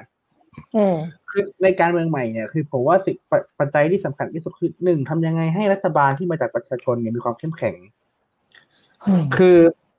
คือมันมีสองส่วนที่จะต้องจัดการในส่วนของในฝ่ายประชาในในในกระบวนการประชาธิปไตยเนาะฮะ คือหนึ่งสิ่งที่เกิดขึ้นคือรัฐบาล รัฐบาลที่รัฐบาลที่มาจากรัฐบาลที่มาจากประชาชนเนี่ย มักจะมีปัญหาคือถูกอำนาจนอกระบบแทรกแซงครอบงำหรือไม่ก็ล้มคำถามคำถามคือคำถามคือทำยังไงทำยังไงให้คนที่ได้รับแมนเดตมาจากประชาชนเนี่ย สามารถใช้แมนเดตนั้น สามารถใช้อำนาจอำนาจอายสิทธิ์นั้นเนี่ย กับคนที่ประชาชนไม่ได้เลือกมาได้นะครับผม ระบบการอืมระบบ เรื่องของระบบการเลือกตั้งเนี่ยผมว่าก็เป็นก็เป็นส่วนที่ต้องคุยต้องพูดคุยกัน แต่ก็อยู่บนฐานเดิม คือทำยังไงให้ทำยังไงให้ภาคทำยังไงให้จะเรียกว่าไงดีนะฮะสภาเนี่ยสร้างรัฐบาลที่สามารถจะต่อกรกับฝ่ายเผด็จการขึ้นมาได้โดยที่ก็ยังไม่ละเลย ความสำคัญเรื่องของความหลากหลาย ความสำคัญเรื่องความสำคัญเรื่องของการมีส่วนการมีส่วนร่วมของทุกๆภาคส่วน ผมคิดว่าต้องทำยังไงก็ได้ให้การเมืองมันเข้ามาให้คนให้คนไทยเข้าสู่การเมืองง่ายขึ้น อันนี้ผมพูดในฐานะที่ผมไม่ได้มีความคิดว่าจะไปเล่นการเมืองอะไรไปจริงไปจังอะนนะฮะ แต่ว่าคนเราจะเข้าสู่จะกระโดดข้าวเข้าสู่การเมืองเสนอนำเสนอความคิดใหม่ๆเนี่ยในระบบปัจจุบันนี้มันยากเหลือเกิน เพราะระบบพรรคการเมืองปัจจุบันก็เป็นสิ่งที่ เห็นแล้วว่าคุณต้องมีทุนน่ะ คุณต้องคุณจะคิดจะจัดตั้งพรรคการเมืองขึ้นมา คุณต้องมีเงินอย่างน้อยหนึ่งล้านบาทถึงจะเดินจัดตั้ง ลักษณะอย่างเนี้ยมันไม่เอื้อให้คนเล็กคนน้อยเข้าสู่การเมืองได้ องค์กรอิสระ ก็ชัดเจนนะผมว่าจริงๆคำถามข้อนี้มันสรุป มันสรุปตอบได้อันเดียวหนึ่งอันภายในหนึ่งอันนะฮะคือปัญหาของรัฐธรรมนูญไทยเนี่ย ปัญหาคือมันยืดเยื้อแล้วมันมักจะมีอะไรประหลาดประหลาดๆออกมาพวกออกมา ซึ่งไอ้ส่วนที่เป็นอะไรประหลาดประหลาดๆมันมันไม่เป็นประชาธิปไตย คือคณะราษฎรก่อกำเนิดรัฐธรรมนูญขึ้นมาใช่ไหมเป็นหลักการประชาธิปไตยและไม่สามารถไปลบไปลบทิ้งตรงนั้นได้ คนก็พ่วงอะไรอีกหลายอย่างขึ้นมาให้สิ่งที่ให้สิ่งที่เป็นหลักการประชาธิปไตยอยู่ที่อยู่ในรัฐธรรมนูญนั้นนะมันไม่มีผลเพราะว่ามันถูก เพราะว่ามันถูกส่วนที่มันเกะกะลุงลังเฉพาะการอย่างนั้นอย่างนี้ส่วนไอ้สวเติมเข้ามาทำไมกกตเติมเข้ามาทำไม เอาส่วนนั้นออกอืมฮะเอาส่วนที่ส่วนไหนที่ไม่ได้เป็นอำนาจมาจากประชาชนไม่ควรจะอยู่ในสมการของรัฐธรรมนูญ เพราะรัฐธรรมนูญมันคือข้อตกลงที่ว่า โอเค ประชาชนจะเลือกคนเข้าไปบริหารยังไง แล้วจะตรวจแล้วจะตรวจสอบคนนั้นอีกทีหนึงได้ยังไง ดังนั้นอะไรที่มันไม่ได้เกี่ยวกับประชาชน ไม่ได้เกี่ยวกับการเลือกจากประชาชนก็ไม่ควรจะมีอยู่ในรัฐธรรมนูญอืมฮึโอเคค่ะ ก็ก็พอเห็นภาพเป็นประเด็นประเด็นไปนะคะ โอเคเดี๋ยวขอคำถามถัดไปเลยค่ะ จากบทเรียนการเคลื่อนไหวสองปีที่ผ่านมา เรามีแนวทางประสานพลังของขบวนการประชาธิปไตย ที่เต็มไปด้วยความแตกต่างหลากหลายยังไงเออทำยังไงให้นักประชาธิปไตยที่ ต่างความคิดกันเนี่ยทำงานร่วมกันได้ ก็เป็นสิ่งที่พวกผมพยายามทำกันมานานนะฮะแล้วก็เข้าใจว่าเป็นโจทย์ของคนทุกยุคทุกสมัยโดยเฉพาะยิ่งสมัยนี้ที่กระบวนการเรามัน มันเป็นกระบวนการที่มีอัตลักษณ์ที่แตกต่างกันเยอะ แล้วก็ความไม่พอใจพลเอกประยุทธ์เนี่ยต่อพลเอกประยุทธ์เนี่ยสมัยนี้มันไม่ใช่ว่าคุณต้องเป็นคนนั้นคนนี้คนกลุ่มนั้นคนนี้คนถึงจะไม่พอใจมันมันไม่พอใจกันทุกกลุ่ม ผมว่าหลักการที่สำคัญที่สุดคือการแสวงจุดร่วมสงวนจุดต่างนะฮะคือยึดหลักค่ะยึดหลักยึดหลักการเป็นสำคัญ หาจุดหาความหาให้ตกว่าในความไม่พอใจในความไม่ในความไม่พอใจที่เกิดขึ้นเนี่ย อะไรคือความไม่พอใจหลักๆ ที่มีร่วมกัน และสิ่งที่มันต่างกันเนี่ย มันขัดกับสิ่งที่มันมีร่วมกันหรือไม่ อะไรคือธงใหญ่คือถ้าเราสามารถคุยกันให้ตกได้นะฮะซึ่งผมว่าตอนนี้มันตกแล้วล่ะ ว่าอืมว่าอะไรคือศัตรูใหญ่ของกระบวนการประชาธิปไตย อะไรคือศัตรูอะไรคือศัตอะไรคือศัตรูใหญ่ของประชาชน แล้วเราก็โฟกัสกับการทำกับการต่อสู้กับจุดนั้น อันนี้คือการแสวงหาจุดร่วมและสงวนจุดต่าง อือฮึค่ะ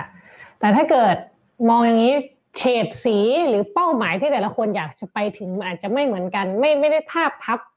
เท่ากันทัทีเดียวอย่างเงี้ย มัน มันจะยากไหมไอการไอการที่เราจะมาดีลกันว่าอันไหนที่เราจะยอมรับจุดต่างอันไหนที่ อันนี้เราจะเอาตามคนนี้อันนี้จะไม่ตามคนนี้มันในเมื่อมันหลากหลายกลุ่มมากอย่างเงี้ย มันจะคุยก็ต้กัอนงยังไงได้จริงก็ต้องยึดถือหลักการ ก็ต้องยึดถือหลักการเป็นสำคัญนะฮะว่าคนกำลังสู้เพื่อหลักการอะไร แล้วเราก็เปิดพื้นแล้วเราก็ใช้หลักการหลักการที่เรามีร่วมกันเนี่ยเป็นหลัก แล้วเราก็เปิดพื้นที่ให้กับทุกคน เหมือนเวลาผมคุยกับกลุ่มผู้ประสัยที่มาจากหลากหลายประเด็น ผมก็จะบอกเลย ในประเด็นที่คุณขับเคลื่อนอยู่ ไม่ว่าจะเป็นประเด็นระบบการศึกษาก็ดี ประเด็นความหลากหลายทางเพศก็ดีประเด็นสิ่งเราก็เลยเอาเต็มที่ เพราะว่านี่คือพื้นที่ที่เราพื้นที่ที่เรามีเรามีร่วมกันเราใช้ร่วมกัน แต่เราเห็นพ้องต้องกันในเรื่องของสามข้อเรียกร้องคือเราใช้ concept ว่าคุณจะว่าทุกคนสามารถที่จะพูดสิ่งที่อัดอั้นอัดอั้นได้ สิ่งที่ตัวเองอัดอั้นได้ โดยที่คุณก็สามารถจะขับเคลื่อนทางการเมืองไปพร้อมๆกันได้ เพราะราะถ้าคุณบอกว่าพลเอกประยุทธ์จันทร์โอชาสร้างปัญหาให้กับทุกคนเนี่ยทุกคนเขาก็สามารถที่จะพูดถึงพลเอกประยุทธ์จันทร์โอชาในมุมของเขาได้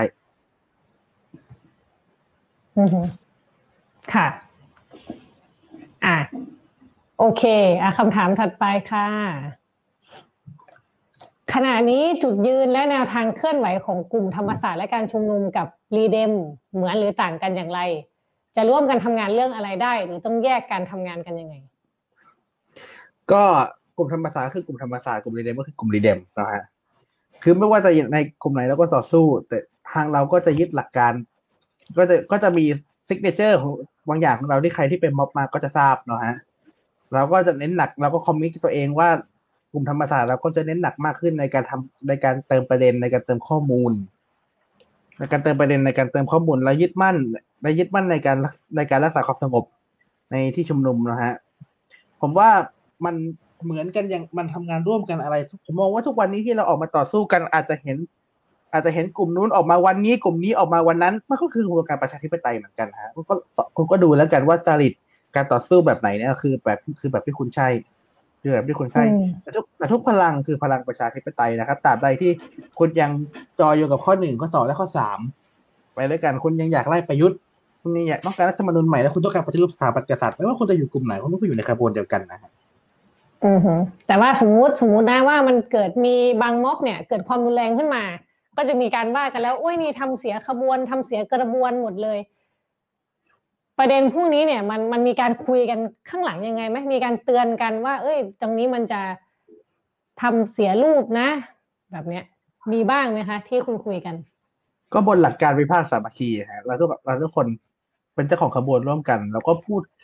แล้วก็พูดกันช่วยกันช่วยกันช่วยกันติกันติเพื่อก่อนะฮะคือ คือผมก็หลักๆผมก็ขึ้นไหวกลุ่มรัษฎรกับ กลุ่มเอ่อในร่วมธรรมศาสตร์และการชุมนุมนะฮะแต่ไม่ว่าจะเป็นกลุ่มไหนยังไง ถ้าอยู่ในขบวนการเดียวกัน ถ้าไปอยู่ในขบวนการเดียวกัน มันก็คือมันก็คือพันธมิตรกันนะฮะมันก็คือเพื่อนที่สหสหายศึกที่จะต้องต่อสู้ไปด้วยกัน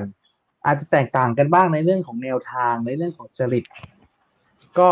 ให้มวลชนเป็นผู้ตัดสิน อืมโอเคค่ะ อะคำถามถัดไปค่ะ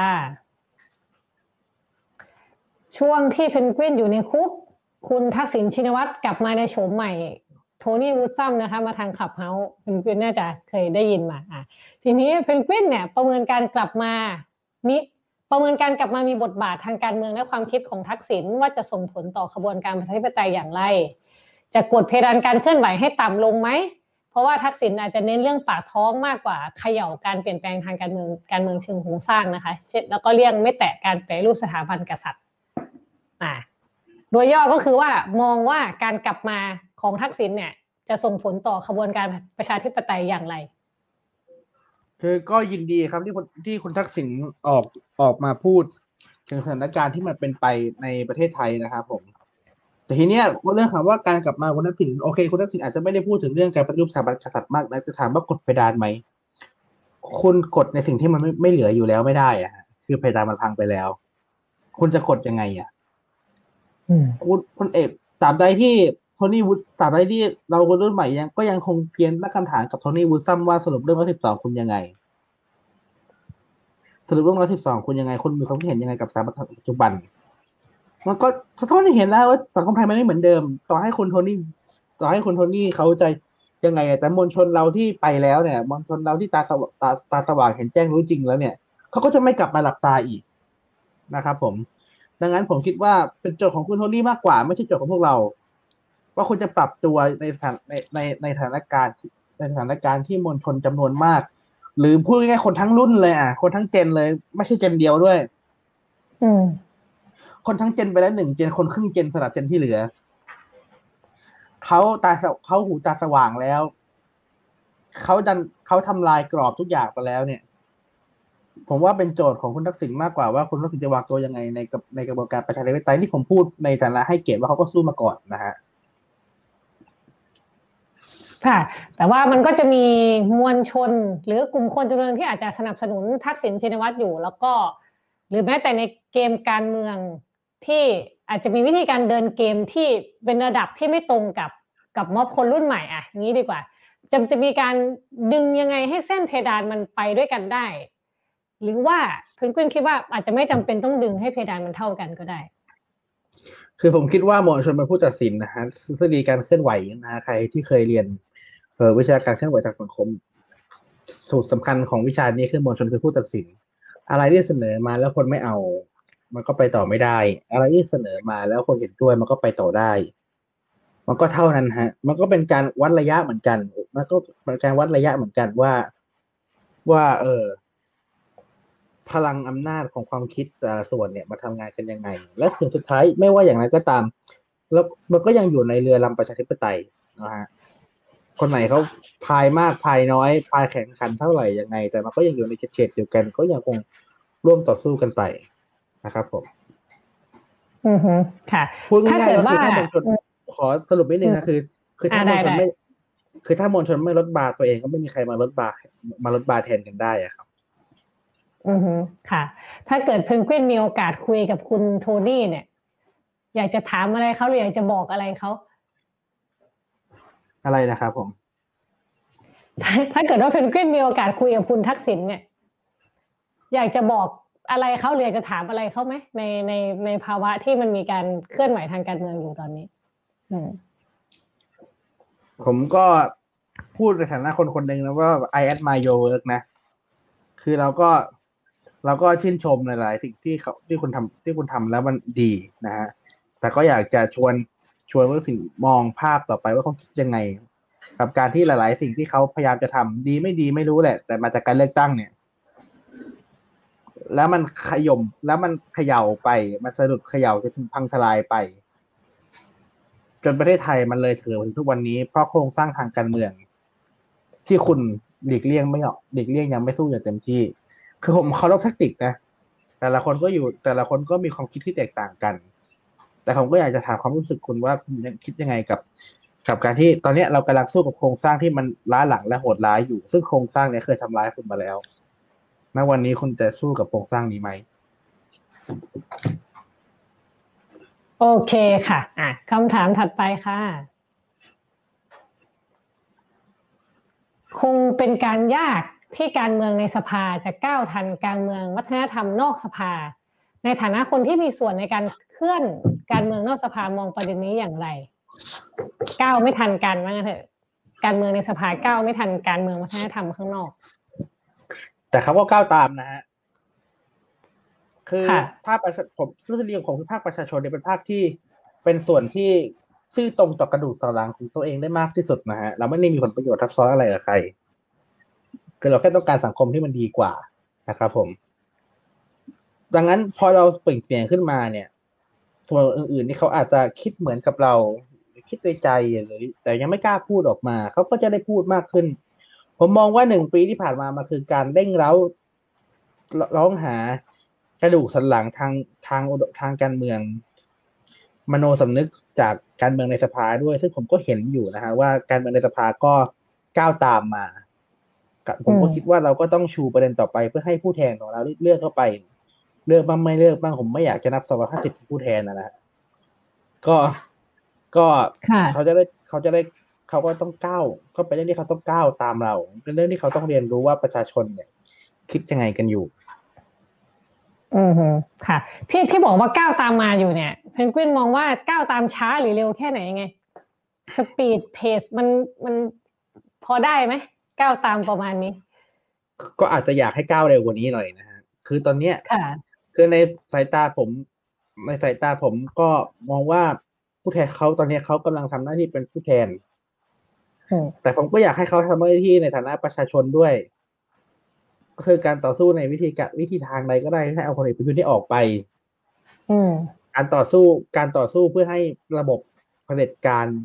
ที่กัดกินประเทศไทยอยู่มาหลายศตว มาหลายสิบปีเนี่ยจนจะเป็นร้อยปีเนี่ย มันจบตรงสักทีผมก็ผมก็อยากจะผมก็อยากจะทวงถามถึงมโนสำนึกของผู้ใหญ่นะครับ มโนสำนึกของผู้ที่มีอำนาจในบ้านเมืองว่าคุณอยากจะเห็นบ้านเมืองนี้เป็นยังไง คุณอยากจะทิ้ง คุณอยากจะทิ้ง เอ่อบ้านเมืองในสภาพไหนไว้ให้กับคนรุ่นเราอาศัยต่ออืมก็อยากจะให้คำนึงถึงตรงนี้มากมากมากมากเพื่อมากกว่าตำแหน่งซึ่งมาหาท่านไปครั้งคราวไป ค่ะ โอเคค่ะ ตอนนี้เหลือคำถามประมาณหนึ่งเหมือนกันนะคะเพนกวินเดี๋ยวเราจะไปต่อกันเลยนะคะ ที่คำถามถัดไปค่ะถ้าโจทย์ร่วมณปัจจุบันคือไล่พลเอกประยุทธ์เพนกวินพร้อมจะขึ้นเวทีหรือออกมาเคลื่อนไหวร่วมกับอดีตกปปสที่ตอนเนี้ยจะออกมาไล่พลเอกประยุทธ์ด้วยเหมือนกันเนี่ย จะจะขึ้นร่วมได้ไหมคะ คือ ข้อที่หนึ่งนะผมไม่มีปัญหากับอดีตกปปสนะครับผู้ร่วมเวทีผมหลายคนทีมงานผมหลายคนก็เคยไปกปปสอืมแต่เขาขอโทษแล้วแต่เขาขอโทษแล้วนะคุณสุกัญญาไม่เกี่ยวก่อนที่จะขึ้นเวทีกับผมก็เขาก็ขอโทษก่อนนะว่าเขาทำผิดไป คือคุณต้องยอมรับโดยเฉพาะคนที่เป็นแกนนำเนี่ยว่าคุณทำผิด การที่คุณการที่คุณออกมาเรียกร้องให้ทหารออกมายึดอำนาจนี่คืออาชญากรรมนะฮะมันเป็นสิ่งที่คุณควรจะสำนึกทางการเมือง แล้วควรที่จะ ยอมรับว่าโอเค ฉันผิดพลาดไป ฉันขอโทษ วันนี้มาไล่ไปยุทธ์ด้วยกันอันนี้เราฟังได้เราฟังได้และที่สำคัญคือต้องถามต่อว่าการต่อสู้กับพลเอกประยุทธ์ครั้งนี้มันไม่ใช่แค่การเปลี่ยนผู้เล่นนะฮะเราไม่ได้ต้องการแค่เราไม่ต้องการแค่เอาพลเอกประยุทธ์ออกไปแล้วคนใหม่เข้ามาจะมายังไงก็ได้จะเป็นใครมายังไงก็ได้ ไม่เราไม่เราไม่อยากแต่หมูเข้าปากหมาฮะสิ่งที่เราทำไม่ใช่แค่การไล่คนคนหนึงออกไปคือคือการแต่คือการสร้างแต่คือการทำลายระบบองค์คาพยพเผด็จการทั้งชุด เพื่อสร้างองค์คาพยพที่เป็นประชาธิปไตย เพื่อสร้างโครงสร้างการเมืองที่มันแฟร์สำหรับทุกฝ่าย ก็ต้องถามว่าผมยินดีต่อสู้กับทุกคนเพราะทุกคนที่เข้ามาต่อสู้ใต้เผด็จการเนี่ยมันคือสหายกัน แต่ก็ต้องชัดเจนนะครับผมผมก็ยินดีกับทุกคนว่า ถ้าคุณต้องการขับไล่พลเอกประยุทธ์ แล้วคนก็เห็นด้วยว่าเราต้องเป็นประชาธิปไตยเราต้องไม่มีนายกคนนอกเราต้องแก้รัฐธรรมนูญเราต้องปฏิรูปสถาบันกษัตริย์ อันนี้ก็ happy ฮะผมเองก็ ก็เคยมีโอกาสได้พูดคุยกับแกนนำพันธมิตรแกนนำกปปสเก่าหลายคนนะฮะ ค่ะ ก็มันก็มีทั้งท่านที่เขาก็เห็นด้วยบ้างไม่เห็นด้วยบ้างท่านที่เห็นด้วยผมก็ผมก็ยินดีฮะ เพราะว่าสุดท้ายเราทุกคนคือคนไทยนะครับผม คือก็มีอืมคือก็ต้องพูดให้ความเป็นธรรมกับ เอ่อกับคนที่เขาเคยเจาะจอยขบวนการที่อาจจะไม่เป็นประชาธิปไตยเท่าไหร่ในอดีตนะฮะว่าหลายๆคำเขาก็รู้หลายๆคนเขาก็รู้สึกผิดแล้วเขาก็อยากจะขอโทษ ก็เขาก็ควรที่จะขอโทษ แล้วก็ พยายามไถ่บาปนั้นด้วยการแก้ไขสิ่งที่เขาสร้างไว้ก็คือมาร่วมกันไล่พลเอกประยุทธ์ออกไปมาร่วมกันสร้างรัฐธรรมนูญฉบับประชาชน และร่วมกันปฏิรูปสถาบันกษัตริย์อือฮึค่ะ คือต้องต้องขอโทษด้วยใช่ไหมถ้าเกิดว่าไม่ขอโทษได้ไหมคะแต่ว่าเขาก็เคลื่อนไหวของเขาไปเนี่ย พอได้ไหมคือผมว่าเป็นสิ่งสำคัญนะที่เราจะที่ที่เราจะสร้างมาตรฐานทางจริยธรรมให้กับสังคมไทยแล้วอะฮะอืมการที่การทำลายพลเอกการทำลายการทำลายประชาธิปไตยในปี57นี่ไม่ใช่เรื่องเล่นๆนะฮะ นับจากปี57ถึงปัจจุบันนี้มีคนอดตายเพราะพลเอกประยุทธ์กี่คนคนมันจับพลเอกประยุทธ์กี่คน นี่คือ นี่คือความรุนแรงนี่ความเป็นความตายคนนะฮะอือฮึดังนั้นเขาก็ควรที่จะรู้สึกต่อกลุ่มคนตรงนี้หน่อย ซึ่ง ผมก็ไม่ได้เรียกร้องผมก็รู้สึกผมไม่ได้เรียกร้องมากอะไรก็ผมก็คุยกับหลายคนเขาหลายคนเขาก็ขอโทษเขาก็ขอโทษออกสื่อบางคนขอโทษแล้วขอโทษอีกบางคนอะกูขอโทษเพื่อนไม่ขอโทษกูขอโทษแทนเพื่อนก็ได้วะอือฮึไอ้คนที่ยังไม่ขอโทษเนี่ยก็ควรที่จะ ตั้งคำถามนะกับตัวเองอะนะฮะว่าว่าความเป็นคนคุณยังทำงานอยู่ไหมอือฮึโอเคค่ะ อะคำถามถัดไปเลยค่ะ ในเชิงส่วนตัวประเมินการเคลื่อนไหวในช่วงสองปีที่ผ่านมาแล้ว มีสิ่งที่อยากกลับไปแก้ไขให้ดีขึ้นอะไรบ้าง ทั้งในเชิงเนื้อหายุทธศาสตร์และยุทธวิธีของการเคลื่อนไหวอะคล้ายๆถอดถอดบทเรียนอะไรเงี้ยว่าแบบ ถ้ากลับไปแก้ไขได้จะแก้ไขอะไร คือถ้ากลับไปแก้ไขได้นะฮะก็คงจะพยายาม พยายามที่จะเราคงจะคอมมิตที่จะให้เนื้อหาให้เราทำงานให้ให้ขบวนการของเราโอบอุ้มประเด็นต่างๆ ได้ได้ครอบคลุมกว่านี้คือทุกวันนี้เราก็พยายามทำนะแต่ว่าด้วยกำลังของเราอาจจะยังทำได้ไม่ดีพอเราก็เราก็เพราะว่าเราเราก็อยากในปีต่อในปีที่จะถึงนี้เราก็อยากจะให้การต่อสู้ของเราเป็นการต่อสู้ที่ทุกคน เป็นเจ้าของขบวนมากขึ้น และทำให้การต่อสู้ซึมเข้าไปอยู่ในซึมเข้าไปอยู่ในในชีวิตประจำวัน คือมันไม่ใช่แค่ม็อบนะครับมันคือสตั๊กเกิลแหละ มันคือขบวนการการต่อสู้พลเอกประยุทธ์ทำร้ายเรา ไม่ใช่แค่วันที่มันประชุมคลมอไม่ใช่แค่วันที่มันทำสร้างเรื่องอะไรขึ้นสภา และเป็นข่าวให้เรารับรู้ แต่มันทำร้ายเราทุกวัน ทุกวินาทีทุกขณะจิตที่มันยังอยู่ในตำแหน่งผมคิดว่าเราก็ต้องต่อสู้มันทุกวินาทีทุกขณะจิต จนกว่ามันจะออกเหมือนกันฮะเราอาจต้องคิดแท็กติก เพิ่มขึ้นที่ทำให้ประชาชนที่อยู่ในพื้นที่ต่างๆที่เขาอาจจะยิ่งยิ่งในช่วงนี้ที่การการจัดการชุมนุมมันอาจต้องคิดใหม่ในเรื่องการเดินทางการการรวมตัวเนี่ย ผมคิดว่า เราก็ต้องฝ่ายฝ่าย R&D เราก็พยายามที่จะหาวิธีการที่จะทำให้ทุกคนร่วมกันต่อต้านประยุทธ์จากที่บ้านได้มากขึ้นผมว่าอันนี้ก็เป็นอันหนึ่งที่เราก็พยายามจะขบคิดกันมามากเหมือนกัน อืม อืมค่ะแล้วก็ นั่นแหละครับเราก็คงจะพยายามจะให้ความสำคัญกับการสร้างผู้เล่นหน้าใหม่ กับการสร้างกับการที่จะพิสูจน์ให้เห็นว่า ใครๆเขาก็ไม่เอาพลเอกประยุทธ์จันทร์โอชา ไม่ใช่แค่คนกลุ่มใดกลุ่มหนึ่งเท่านั้นอือฮึปีที่แล้วเราก็พยายามผู้เล่นหน้าใหม่ในความหมายนี่คือมากกว่านี้ ครับผมอือฮึผู้เล่นหน้าใหม่ในที่นี้หมายความว่าคนที่เข้ามาร่วมขบวนการมากขึ้นใช่ไหมครับผม คือผมอืมคิดว่าขุมกำลังขุมกำลังในการ ขุมกำลังในความเกลียดชังพลเอกประยุทธ์เนี่ยมันมีอยู่มาก ค่ะ แต่เราต้องประสานขุมกำลังให้ได้มากที่สุด รวมถึงสร้างความชัดเจนกับทิศทางทางการเมืองในอนาคตต่อไป อืมโอเคค่ะอะคำถามถัดไป มีแนวทางอย่างไรบ้าง ให้แนวคิดราษฎรขยายไปในต่างจังหวัดมากขึ้น เพื่อสร้างความเปลี่ยนแปลงให้ขยายขึ้นมากกว่านี้ เออ แบบเออ มันอาจจะแก้กระจุกตัวในกรุงเทพหรือเปล่าคนต่างจังหวัดก็ไม่ได้ อาจจะมีแนวคิดที่สนับสนุนเราเท่าไหร่ หรือไม่ได้ไม่ได้รู้สึกอินไปกับเรามากขนาดนั้นอย่างเงี้ยค่ะ งานเครือข่ายเราก็จะคงต้องดำเนินต่อไปนะฮะเราก็พยายามที่จะคอมมิตเหมือนกันว่าให้การต่อสู้ไปถึงบ้านทุกท่าน ไม่ว่าท่านจะอยู่ที่จังหวัดไหนยังไงท่านก็คือรัศดรคนไทยนะฮะท่านก็คือคนที่ ต้องการความเปลี่ยนแปลงเหมือนกัน เราก็ตั้งใจว่าเราก็ตั้งใจว่าการต่อสู้เนี่ยมันคือการต่อสู้ของคนทั้งประเทศ ไม่ใช่แค่การต่อสู้ของคนที่ใดที่หนึ่งเท่านั้นแล้วก็คุยกับเพื่อนๆที่อยู่ตามจังหวัดต่างๆในส่วนนี้เหมือนกันครับผมก็คิดว่าในอนาคตต่อไปนอกจากงานงานต่อสู้ที่หน้ามอบแล้วคงจะต้องทำทำให้ความสำคัญกับการทำงานทำความคิดมากขึ้น แล้วก็อาจจะผลิตสื่อข้อมูลที่อาจจะเสพกันได้มากขึ้น เข้าถึงกันได้ง่ายขึ้น ไม่ว่าท่านจะอยู่ที่ไหนนะฮะต้องขอบคุณโลกออนไลน์เรา ในยุคปัจจุบันที่ทำให้การติดต่อสื่อสารมันง่ายขึ้นมาก ค่ะ เห็นปัญหาหรือเพนพอยต์อะไรที่ต่างกันของคนต่างจังหวัดกับกับในกรุงเทพไหมวิธีจัดการกับผู้คนมันมันต่างกันยังไง มันต้องใช้หลักคิดแตกต่างกันยังไงบ้าง เพราะว่าประชาชนมันอาจจะไม่เหมือนกันอะไรเงี้ยคือแต่ละที่ก็จะแต่ละที่เขาก็จะมีเขาก็จะมีเขาเรียกว่าไงดีนะฮะเงื่อนไขเฉพาะของแต่ละที่ของแต่ละที่เนาะเพนพอยต์ ปัญหาประสบปัญหาที่เราเจอในชีวิตประจำวันมันก็ต่างกันเป็นคนละแง่มุมระหว่างคนระหว่างคนเมืองหลวงกับคนต่างจังหวัดนะฮะแต่ว่าสุดท้ายแล้วเราก็ต้องคุยกันเพื่อให้เพื่อให้เพื่อให้มาเห็นได้ชัดว่าโอเคณเนื้องานหน้างานคนอาจจะต่างกัน แต่ว่าโครงสร้างที่กดขี่คนอยู่มันก็โครงสร้างเดียวกัน อืมคนเอก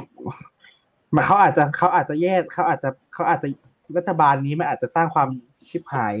ให้ชีวิตคุณในรูปแบบที่ต่างกันแต่มันก็คือความชิบหายเหมือนกัน ที่มาจากโครงสร้างเดียวกันที่มาจากรัฐบาลเดียวกันมาจากระบอบเดียวกัน เราต้องชี้ให้เราต้องพยายามรวมกำลังนะฮะจากทุกที่ไม่ว่าจะอยู่มุมไหนตรงไหน มาย้ำในจุดนี้นะฮะผมก็มีความคิดว่าทุกคนก็ควรที่จะได้พูด ระบายความอัดอั้นตันใจจากมุมของตัวเอง แต่ก็อืมโยงให้เห็นถึงปัญหาแล้วการขบแล้วตกแล้ว ว่ามันคือปัญหาอะไรกันมันคือโครงสร้างอะไรกันคือการเมืองที่ไม่เป็นประชาธิปไตยทำให้พวกคุณไม่มีเสียงในการกำหนดชีวิตตัวเองเพราะคนกำหนดชีวิตตัวเองไม่ได้ ชีวิตคุณก็เลยแย่ มันมันจบเท่านี้ฮะคำถามก็ค่ะคือขยายยังไง ให้ขยายยังไงให้คนทั้งประเทศ เห็นรับทราบแล้วก็เห็นเห็นตตะกอนในข้อนี้ตรงกัน อืม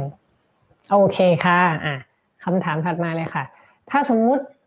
การเคลื่อนไหวเนี่ย ชนะจริงๆเราจะล้มทหารยังไง ตอนนี้มีกอรมนอะไรเต็มไปหมดเลยนะคะ จะล้มตรงนี้อย่างไรค่ะก็กองทัพครับทุ่มทุกอย่างไว้กับพลเอกประยุทธ์แล้วอะฮะคือที่มันล้มยากเนี่ย คือที่มันคือที่มันล้มยากตอนเนี้ยมันก็เพราะว่าเขาองค์การประยุทธ์ทุกอย่างเขาทุ่มทั้งหมดให้กับโครงสร้างพลเอกประยุทธ์อืมแต่ในอีกในหนึ่งถ้าเกิดว่าโครงสร้างนี้มันพังทลายขึ้นมาทุกอย่างที่เขาทุ่มไปมันก็พังหมดนะเหมือนยุคผมจะชี้ชวนให้นึกถึงยุคสิบสี่ตุลาอะฮะ ยุคสิบสี่ตุลาในยุคสิบสี่ยุคสิบสี่ตุลาเนี่ยยุคสิบสี่ตุลาเนี่ย มัน มันจะเป็นคำถามที่ผมถามบ่อยมันที่ผมได้คำถามบ่อยเหมือนกันว่าเอาไงกับต่อเอาไงต่อกับสองร้อยสิบสวอืมอะไรอย่างนี้ผมจะยกตัวอย่างสนชนะคือตอนนั้นพอตอนนั้นมันเป็นสภานิติบัญญัติแห่งชาติในยุคของจอมพลถนอม พอจอมพลถนอมจอมพลประภาสพวกที่เป็นกลุ่มขั้วอำนาจที่เป็น power house ของฝ่ายนู้นมันพังไปจริงๆเนี่ยไอ้พวกนี้คือมันเป็นมันรับงานมาฮะถ้าว่ากัน คือมันก็เป็นคนของเขา มีผลประโยชน์ทับซ้อนต่างตอบแทนกัน แต่ถ้าคนที่เป็นขุมพลังปัญหาจริงๆเนี่ย คนที่เป็นลูกไล่ลูกล้อมันก็หมาตายเห็บต้องกระโดดนะฮะอืมผมค่ะมองว่ามันจะเป็นลักษณะนั้น ทีนี้อืมในส่วนของกองทัพในส่วนของกองทัพเนี่ยก็ต้องทำให้มันโปร่งใสขึ้น ต้องตัดต้องสำรวจกันว่าอะไรคือขุมอำนาจของกองทัพงบประมาณใช่ไหม งบประมาณการจัดสรรกำลังพลการเกณฑ์ทหาร พวกนี้มีพวกนี้มีผลยันไปถึงการศึกยันไปถึงการศึกษาของกองทัพด้วยนะฮะการมีโรงเรียนต่างๆ แยกย่อยออกมาของกองทัพ ต้องทำยังไงก็ได้ให้ให้ทหารเขารู้สึกว่าเขาไม่ได้เป็นเขาไม่ได้อยู่ในอีกประเทศหนึ่งเขาไม่ได้อยู่อีกโลกหนึ่งทุกวันนี้ทหารที่ผมรู้จักหรือที่ผมเคยไปสัมผัสเขาผมว่าผมว่าเขาเขาคิดว่าเขาตัวเองอยู่ในโลกทหารนะฮะ ต้องทำให้เขารู้ด้วยว่าเขาไม่ได้อยู่ในโลกของทหารเขาอยู่ในโลกของคนเพียงแต่คนเป็นทหารเท่านั้นเอง ค่ะ โอเค ก็ต้องแก้เป็นองค์คาพยพใหญ่เหมือนกันนะคะ โอเคค่ะคำถามถัดไป แม่สุเป็นคนที่เข้มแข็งและทุกข์มากที่สุด ตอนที่เพนกวินอยู่ในคุกออกมาแล้วได้คุยอะไรกับแม่บ้างไหม ระดับนี้สามคำก็คุยกันรู้เรื่องนะเรสามแลูกคำกันว่าไงอืมเขา เราแม่ลูกเราก็เข้าใจกันว่า ลูกก็เข้าใจนะผมเป็นคนเป็นลูก ก็เข้าใจว่าแม่ต่อสู้เพื่ออะไร ลูกก็เข้าแม่รักแม่รักเรายังไง แม่ก็เข้าใจเหมือนกันว่าเรากำลังต่อสู้เพื่ออะไร การต่อสู้หลาย ๆ ครั้งเนี่ย มันก็ทำให้ครอบครัวเราไม่เหมือนเดิมนะฮะแต่เราก็ได้ครอบครัวที่มันแข็งแกร่ง พร้อมที่จะอยู่ด้วยกันในพร้อมที่จะอยู่ด้วยกันในวันที่ ต้องเผชิญความยากลำบากไปด้วยกันนะฮะผมก็มอบหนังสือเรื่องแม่มาเตอร์นะฮะของเบซิมกอกกี้ค่ะให้ให้แม่ให้คุณแม่เขาได้ไปอ่านนะฮะอืมผมคิดว่าก็คงค่ะจะแทนความความรู้สึกหลาย ๆ อย่าง ความคิดหลายอย่างที่ผมอยากจะพูดกับแกได้ชัดเจนค่ะ ออกมานี่กอดได้กอดแม่บ่อยไหมคะ ทุกวันกอดทุกวัน อืมค่ะอืมแต่แม่เขาก็รู้ว่าเราอยู่ในสนามรบเราอยู่ในสงครามอืมนะครับเป็นสงครามประชาชน แม่เขาก็เข้าใจ ผมก็เข้าใจแม่แล้วทุกคนเข้าใจกัน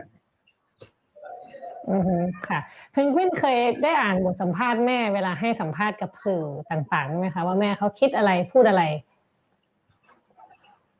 ก็ได้อ่านบ้างครับหลายคลิปผมก็ได้ดูเราคิดว่าถ้าวันหนึ่งผมมีลูก แล้วลูกผมออกไปเคลื่อนไหว และถูกรัฐบาลเผด็จการรังแกปราบปรามอย่างนี้ผมก็คงจะพูดและคงจะทำเหมือนกับที่แม่ผมทำให้ผมนั่นแหละ อือฮึโอเคค่ะ ขออนุญาตชวนเชิญชวนท่านผู้ชมนะคะ ที่วันอวันก็มีสัมภาษณ์แม่เพนกวินไว้เหมือนกันนะคะ ถ้าเกิดว่าอยากอ่านก็เข้าไปอ่านในเว็บ d วันอวันเบได้นะคะ โอเคค่ะอะคำถามถัดไปน่าจะสองคำถามสุดท้ายแล้วนะคะเพนกวินเป็นคนชอบอ่านหนังสือเรียนดี ผ่านมหาวิทยาลัยชีวิตอย่างเข้มเข้มข้นตั้งแต่เด็ก ทุกวันนี้มีเรื่องอะไรที่อยากเรียนรู้หรือศึกษาเพิ่มเติมอีก นอกจากล้านนานะเอาเอาเรื่องอื่น มีไหมคะหรือหรืออื่นๆนะที่อาจจะไม่ใช่ ที่อาจจะไม่ได้เป็นเรื่องการอ่านหนังสืออะไรอย่างนี้ก็ได้เนาะก็จะเป็นได้เนี่ยผมก็อยากใช้เวลาพูดคุยกับ พูดคุยกับคนที่เขาเคยต่อสู้มาก่อนผมมากกว่านี้นะอืฮะมคือเราก็เห็นประวัติศาสตร์การต่อสู้ผ่าน ผ่านหนังสือเนาะคงจะดีกว่า ถ้าเราได้ ถ้าเราได้ฟังจากเขาอินอินเดปขึ้นกว่านี้ทุกครั้งที่ผมอืมทุกครั้งที่ผมได้ได้พบเจอกับพี่ๆหลายคนที่เขาผ่านเหตุการณ์นู้นเหตุการณ์นี้มาเราก็รู้สึกว่า โอเค เราได้อะไรบ้างอะ ไม่รู้แหละ แต่เราได้ แต่เราได้ความเป็นคนเราได้เรียนรู้ความเป็นคน ความเป็นคนอืมของคนที่ไปชนะมา14ตุลาความเป็นคน ของคนที่ต้องหนีกระสุนมาตอน 6 ตุลา ความเป็นคนของคนปี 35 ความเป็นคนของคนที่เห็นเพื่อนเขาถูกสังหารกลางกรุงกับปี 53 ความเป็นคนของคนเหล่านั้นคือยังไงผมเองก็อยากจะมีเวลาได้เข้าถึงความเป็นคนของพวกเขาอย่างละเอียดกว่านี้ ทุกวันนี้ก็พยายาม แต่ว่าด้วยหลาย ๆ สิ่งหลายๆอย่างก็ยังไม่เต็มที่ เพราะสัมผัสถึงความเป็นคนของเขายังต้องออกออกแบบความเป็นคนของเราต่อด้วย แต่วันหนึ่งผมก็รู้สึกว่าไม่อยากจะได้คุยกับเขาแบบที่ไม่ต้องไปคิดต่อว่า แล้วเราจะแล้วแล้ววันนี้เราจะสู้ยังไง คุยกับเขาเพื่อเพื่อเรียนรู้เขาและเพื่อเพื่อวันเรียนรู้เขาจดจำเขาและบันทึกเขา อืมก็เป็นประวัติศาสตร์อะนะฮะอือหือค่ะ โอเค อะ มาคำถามสุดท้ายค่ะ ณวันนี้เรียนจบแล้วอยากทำงานอะไรที่สุด นักวิชาการ NGO สื่อนักการเมืองหรืออาชีพอะไรเราอยากเป็นนักอภิวัตครับ อยากเป็นนักอภิวัตอะไรก็ตามอาชีพอะไรก็ตามที่ผมทำแล้วมันคอนทริบิวต์ต่อการอภิวัตต่อการทำให้ประเทศมันก้าวหน้าขึ้นพ้นจากวงลูปเป็นพ้นจากลูปวงจรอุบาทที่มันเป็นมาตลอดหลายสิบปีเป็นร้อยปีนี้ได้เนี่ย ไม่ว่าอยู่ตำแหน่งไหนผมก็ทำครับ จะให้ถ้าผมไปอภิวัตอืมอะให้ผมต่ไปยค่ะกของยกจะให้ผมไปยกของจะให้ผมไปทำเขียนนู่นเขียนนี่พูดนู่นพูดนี่หรือทำอะไรก็ตามอะที่ทำให้ผมสามารถที่จะอภิวัตได้ในระหว่างที่ผมทำเนี่ยทำทำอาชีพผมอยู่ได้ผมก็รู้สึกดีฮะ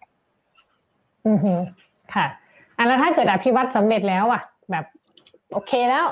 ประเทศไทยเป็นสังคมที่เป็นเป็นโอเคแล้ว อยากทำอาชีพอะไร การอภิวัตมันคือการพัฒนานะฮะอืมอภิก็คือดี วัฒนาก็คือพัฒนา พัฒนาให้อืมดีขึ้น ดีขึ้นยิ่งขึ้นไปเรื่อยๆ ผมคิดว่ามนุษยชาติเรา มนุษยชาติเรา ไม่หยุดพัฒนาฮะอืมเพียงแต่วันนี้เรากำลังสู้กับโจทย์ที่ประเทศอื่นเขาเขาเขาแก้จบกันไปเสร็จแล้วอืมคือถ้าคือวันนี้โลกกำลังถกเถียงกันกับเรื่อง กับถ้าประเทศเพียบครับถ้าวันนี้โลกกำลังถกเถียงกันในเรื่องโจทย์ของปริญญาตรีในประเทศไทยยังยังต้องมานั่งตอบโจทย์เด็กอนุบาลกันอยู่นะฮะอืมแต่ผมก็คิดว่าโจทย์นี้ก็คงจะตอบได้ภายในเวลาอันไม่นานนี้ แล้วเพื่อตอบโจทย์นี้แล้วเราก็ต้องสู้กันเพื่อตอบโจทย์อื่นต่อไป ผมไม่ได้บอกว่าการการมีประชาธิปไตยแล้วสังคมมันจะดีขึ้นทันทีนะ แต่การมีประชาธิปไตยคือการที่สังคมนี้ได้รับอนุญาตให้ดีขึ้นได้ การไม่มีประชาธิปไตยคือคุณปฏิเสธว่าสังคมนี้อย่าดีขึ้นเลย อืม ถ้าได้ประชาธิปไตยแล้วผมก็ต้องทำสังคมให้มันดีขึ้นนะครับผมอยู่ในตำแหน่งไหนก็ได้ที่ผมคิดว่า มันทำให้สังคมมันดีขึ้น อืมฮึโอเคค่ะโอ้จบท้ายสวยมากนะครับ เป็นอยากเป็นนักอภิวัตเนาะโอเคค่ะ วันนี้ก็ อ่าเรียกได้ว่า คุยกันหลายเรื่องนะคะ ทั้งสนุกสนานเข้มข้น แล้วก็เห็นเพนกวินในหลายมิติเลยนะคะ ก็